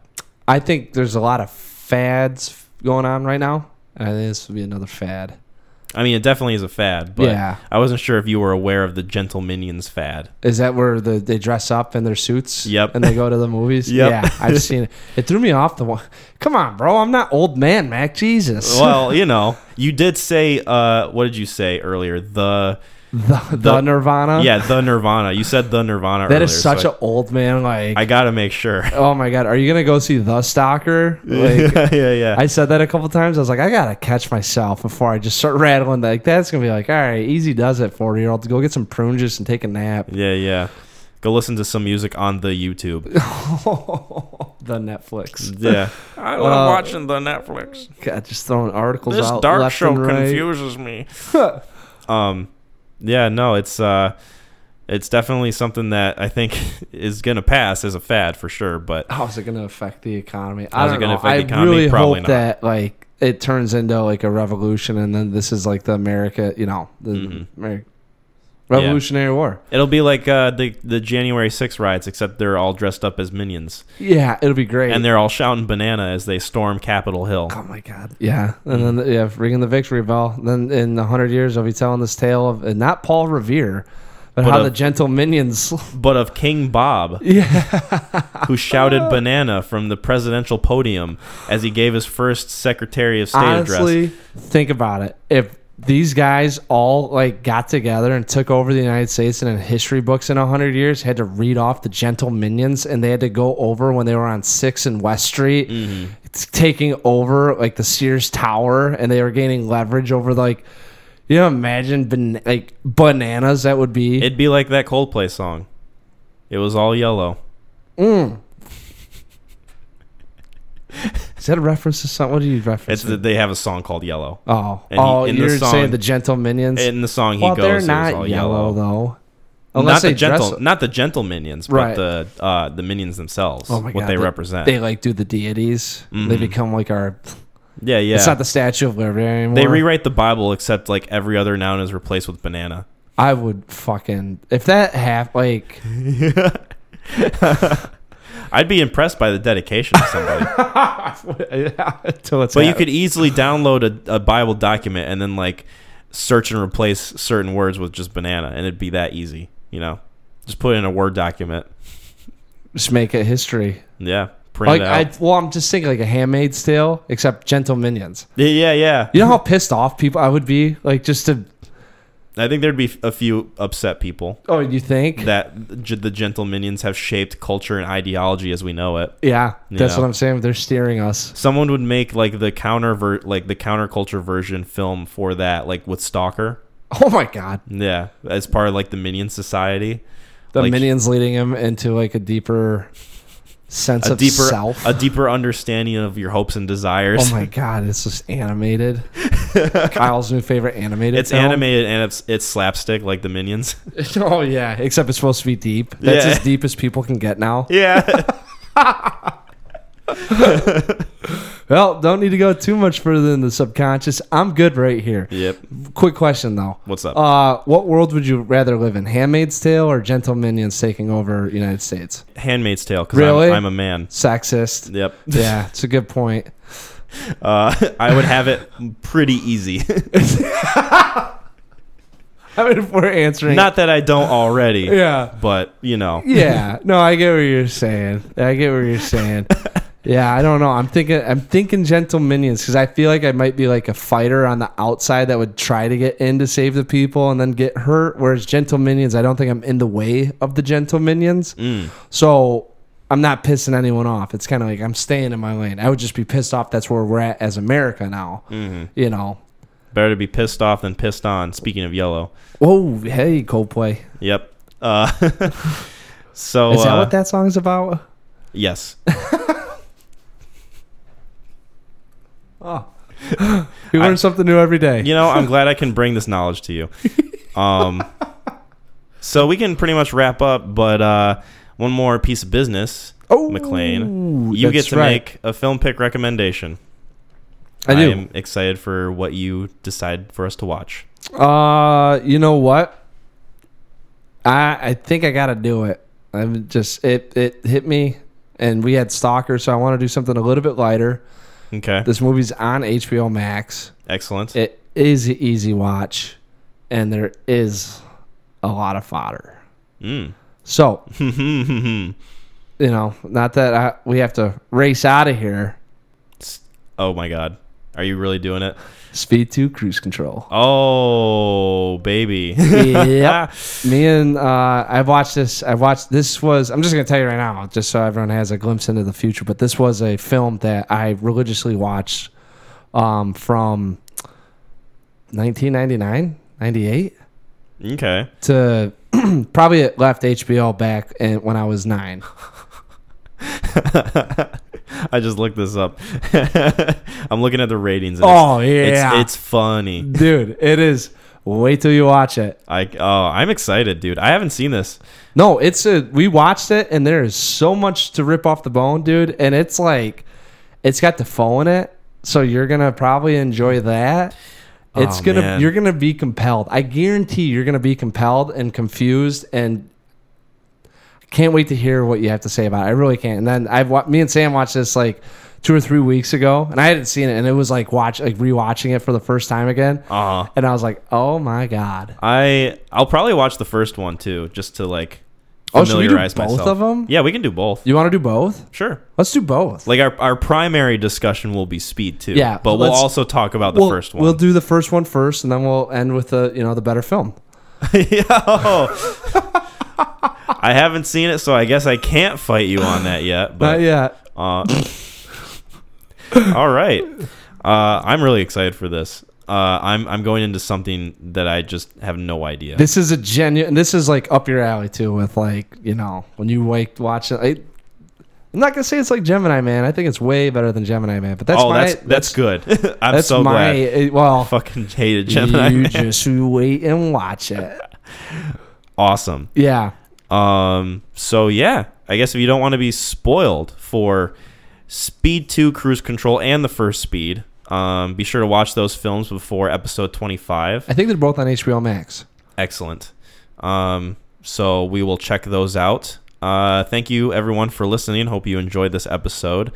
Um, you can find us on the neon crew neoncrewpodcast.com. You can also find us on YouTube, Spotify, and Apple Podcasts. Um, various social medias. Find us there. Follow us. Uh, send us a message. Um, you know, tell us tell us your your name, your credit card info. You know the Yeah, the, date of birth and so usually open up well on the dialogue. Yeah, yeah. Um, that way we know you're a true fan. Yep. Um, we'll appreciate it 100%. very much. And um, yeah, thank you guys. And uh, What a fun episode. it was very fun. I Yeah. really enjoyed this. If you guys made it this far, I'm happy. All three of you just give me the thumbs up. hmm Facebook. Give us the thumbs up while you're sending us your credit card info, yeah. please. Don't forget about that Soch. Yep. Hit. Uh, be sure to subscribe to the YouTube channel too. Um, looking to get more subscribers on there. So if Yeah. you aren't already, um, if you could uh, subscribe, that'd be awesome. I know. Tell s- your friends, tell your family, tell your coworkers. I know I sound like a douchebag YouTube vlogger right now, but um, I, it would it would really uh, uh, make us feel certain certain feelings, certain type of way, as they say. hmm as the Zoomers would say. Yeah. On so on mid. on God, no cap. You What? know. Uh, Is that any, a TikTok thing? anyway, McClain, is there any? Yeah. If you don't subscribe, I'm going to sneeze quarters on you. Exactly. um, Cutting it. you just want to cut it there. No, I will say WWTHD. All right. Bye, everyone.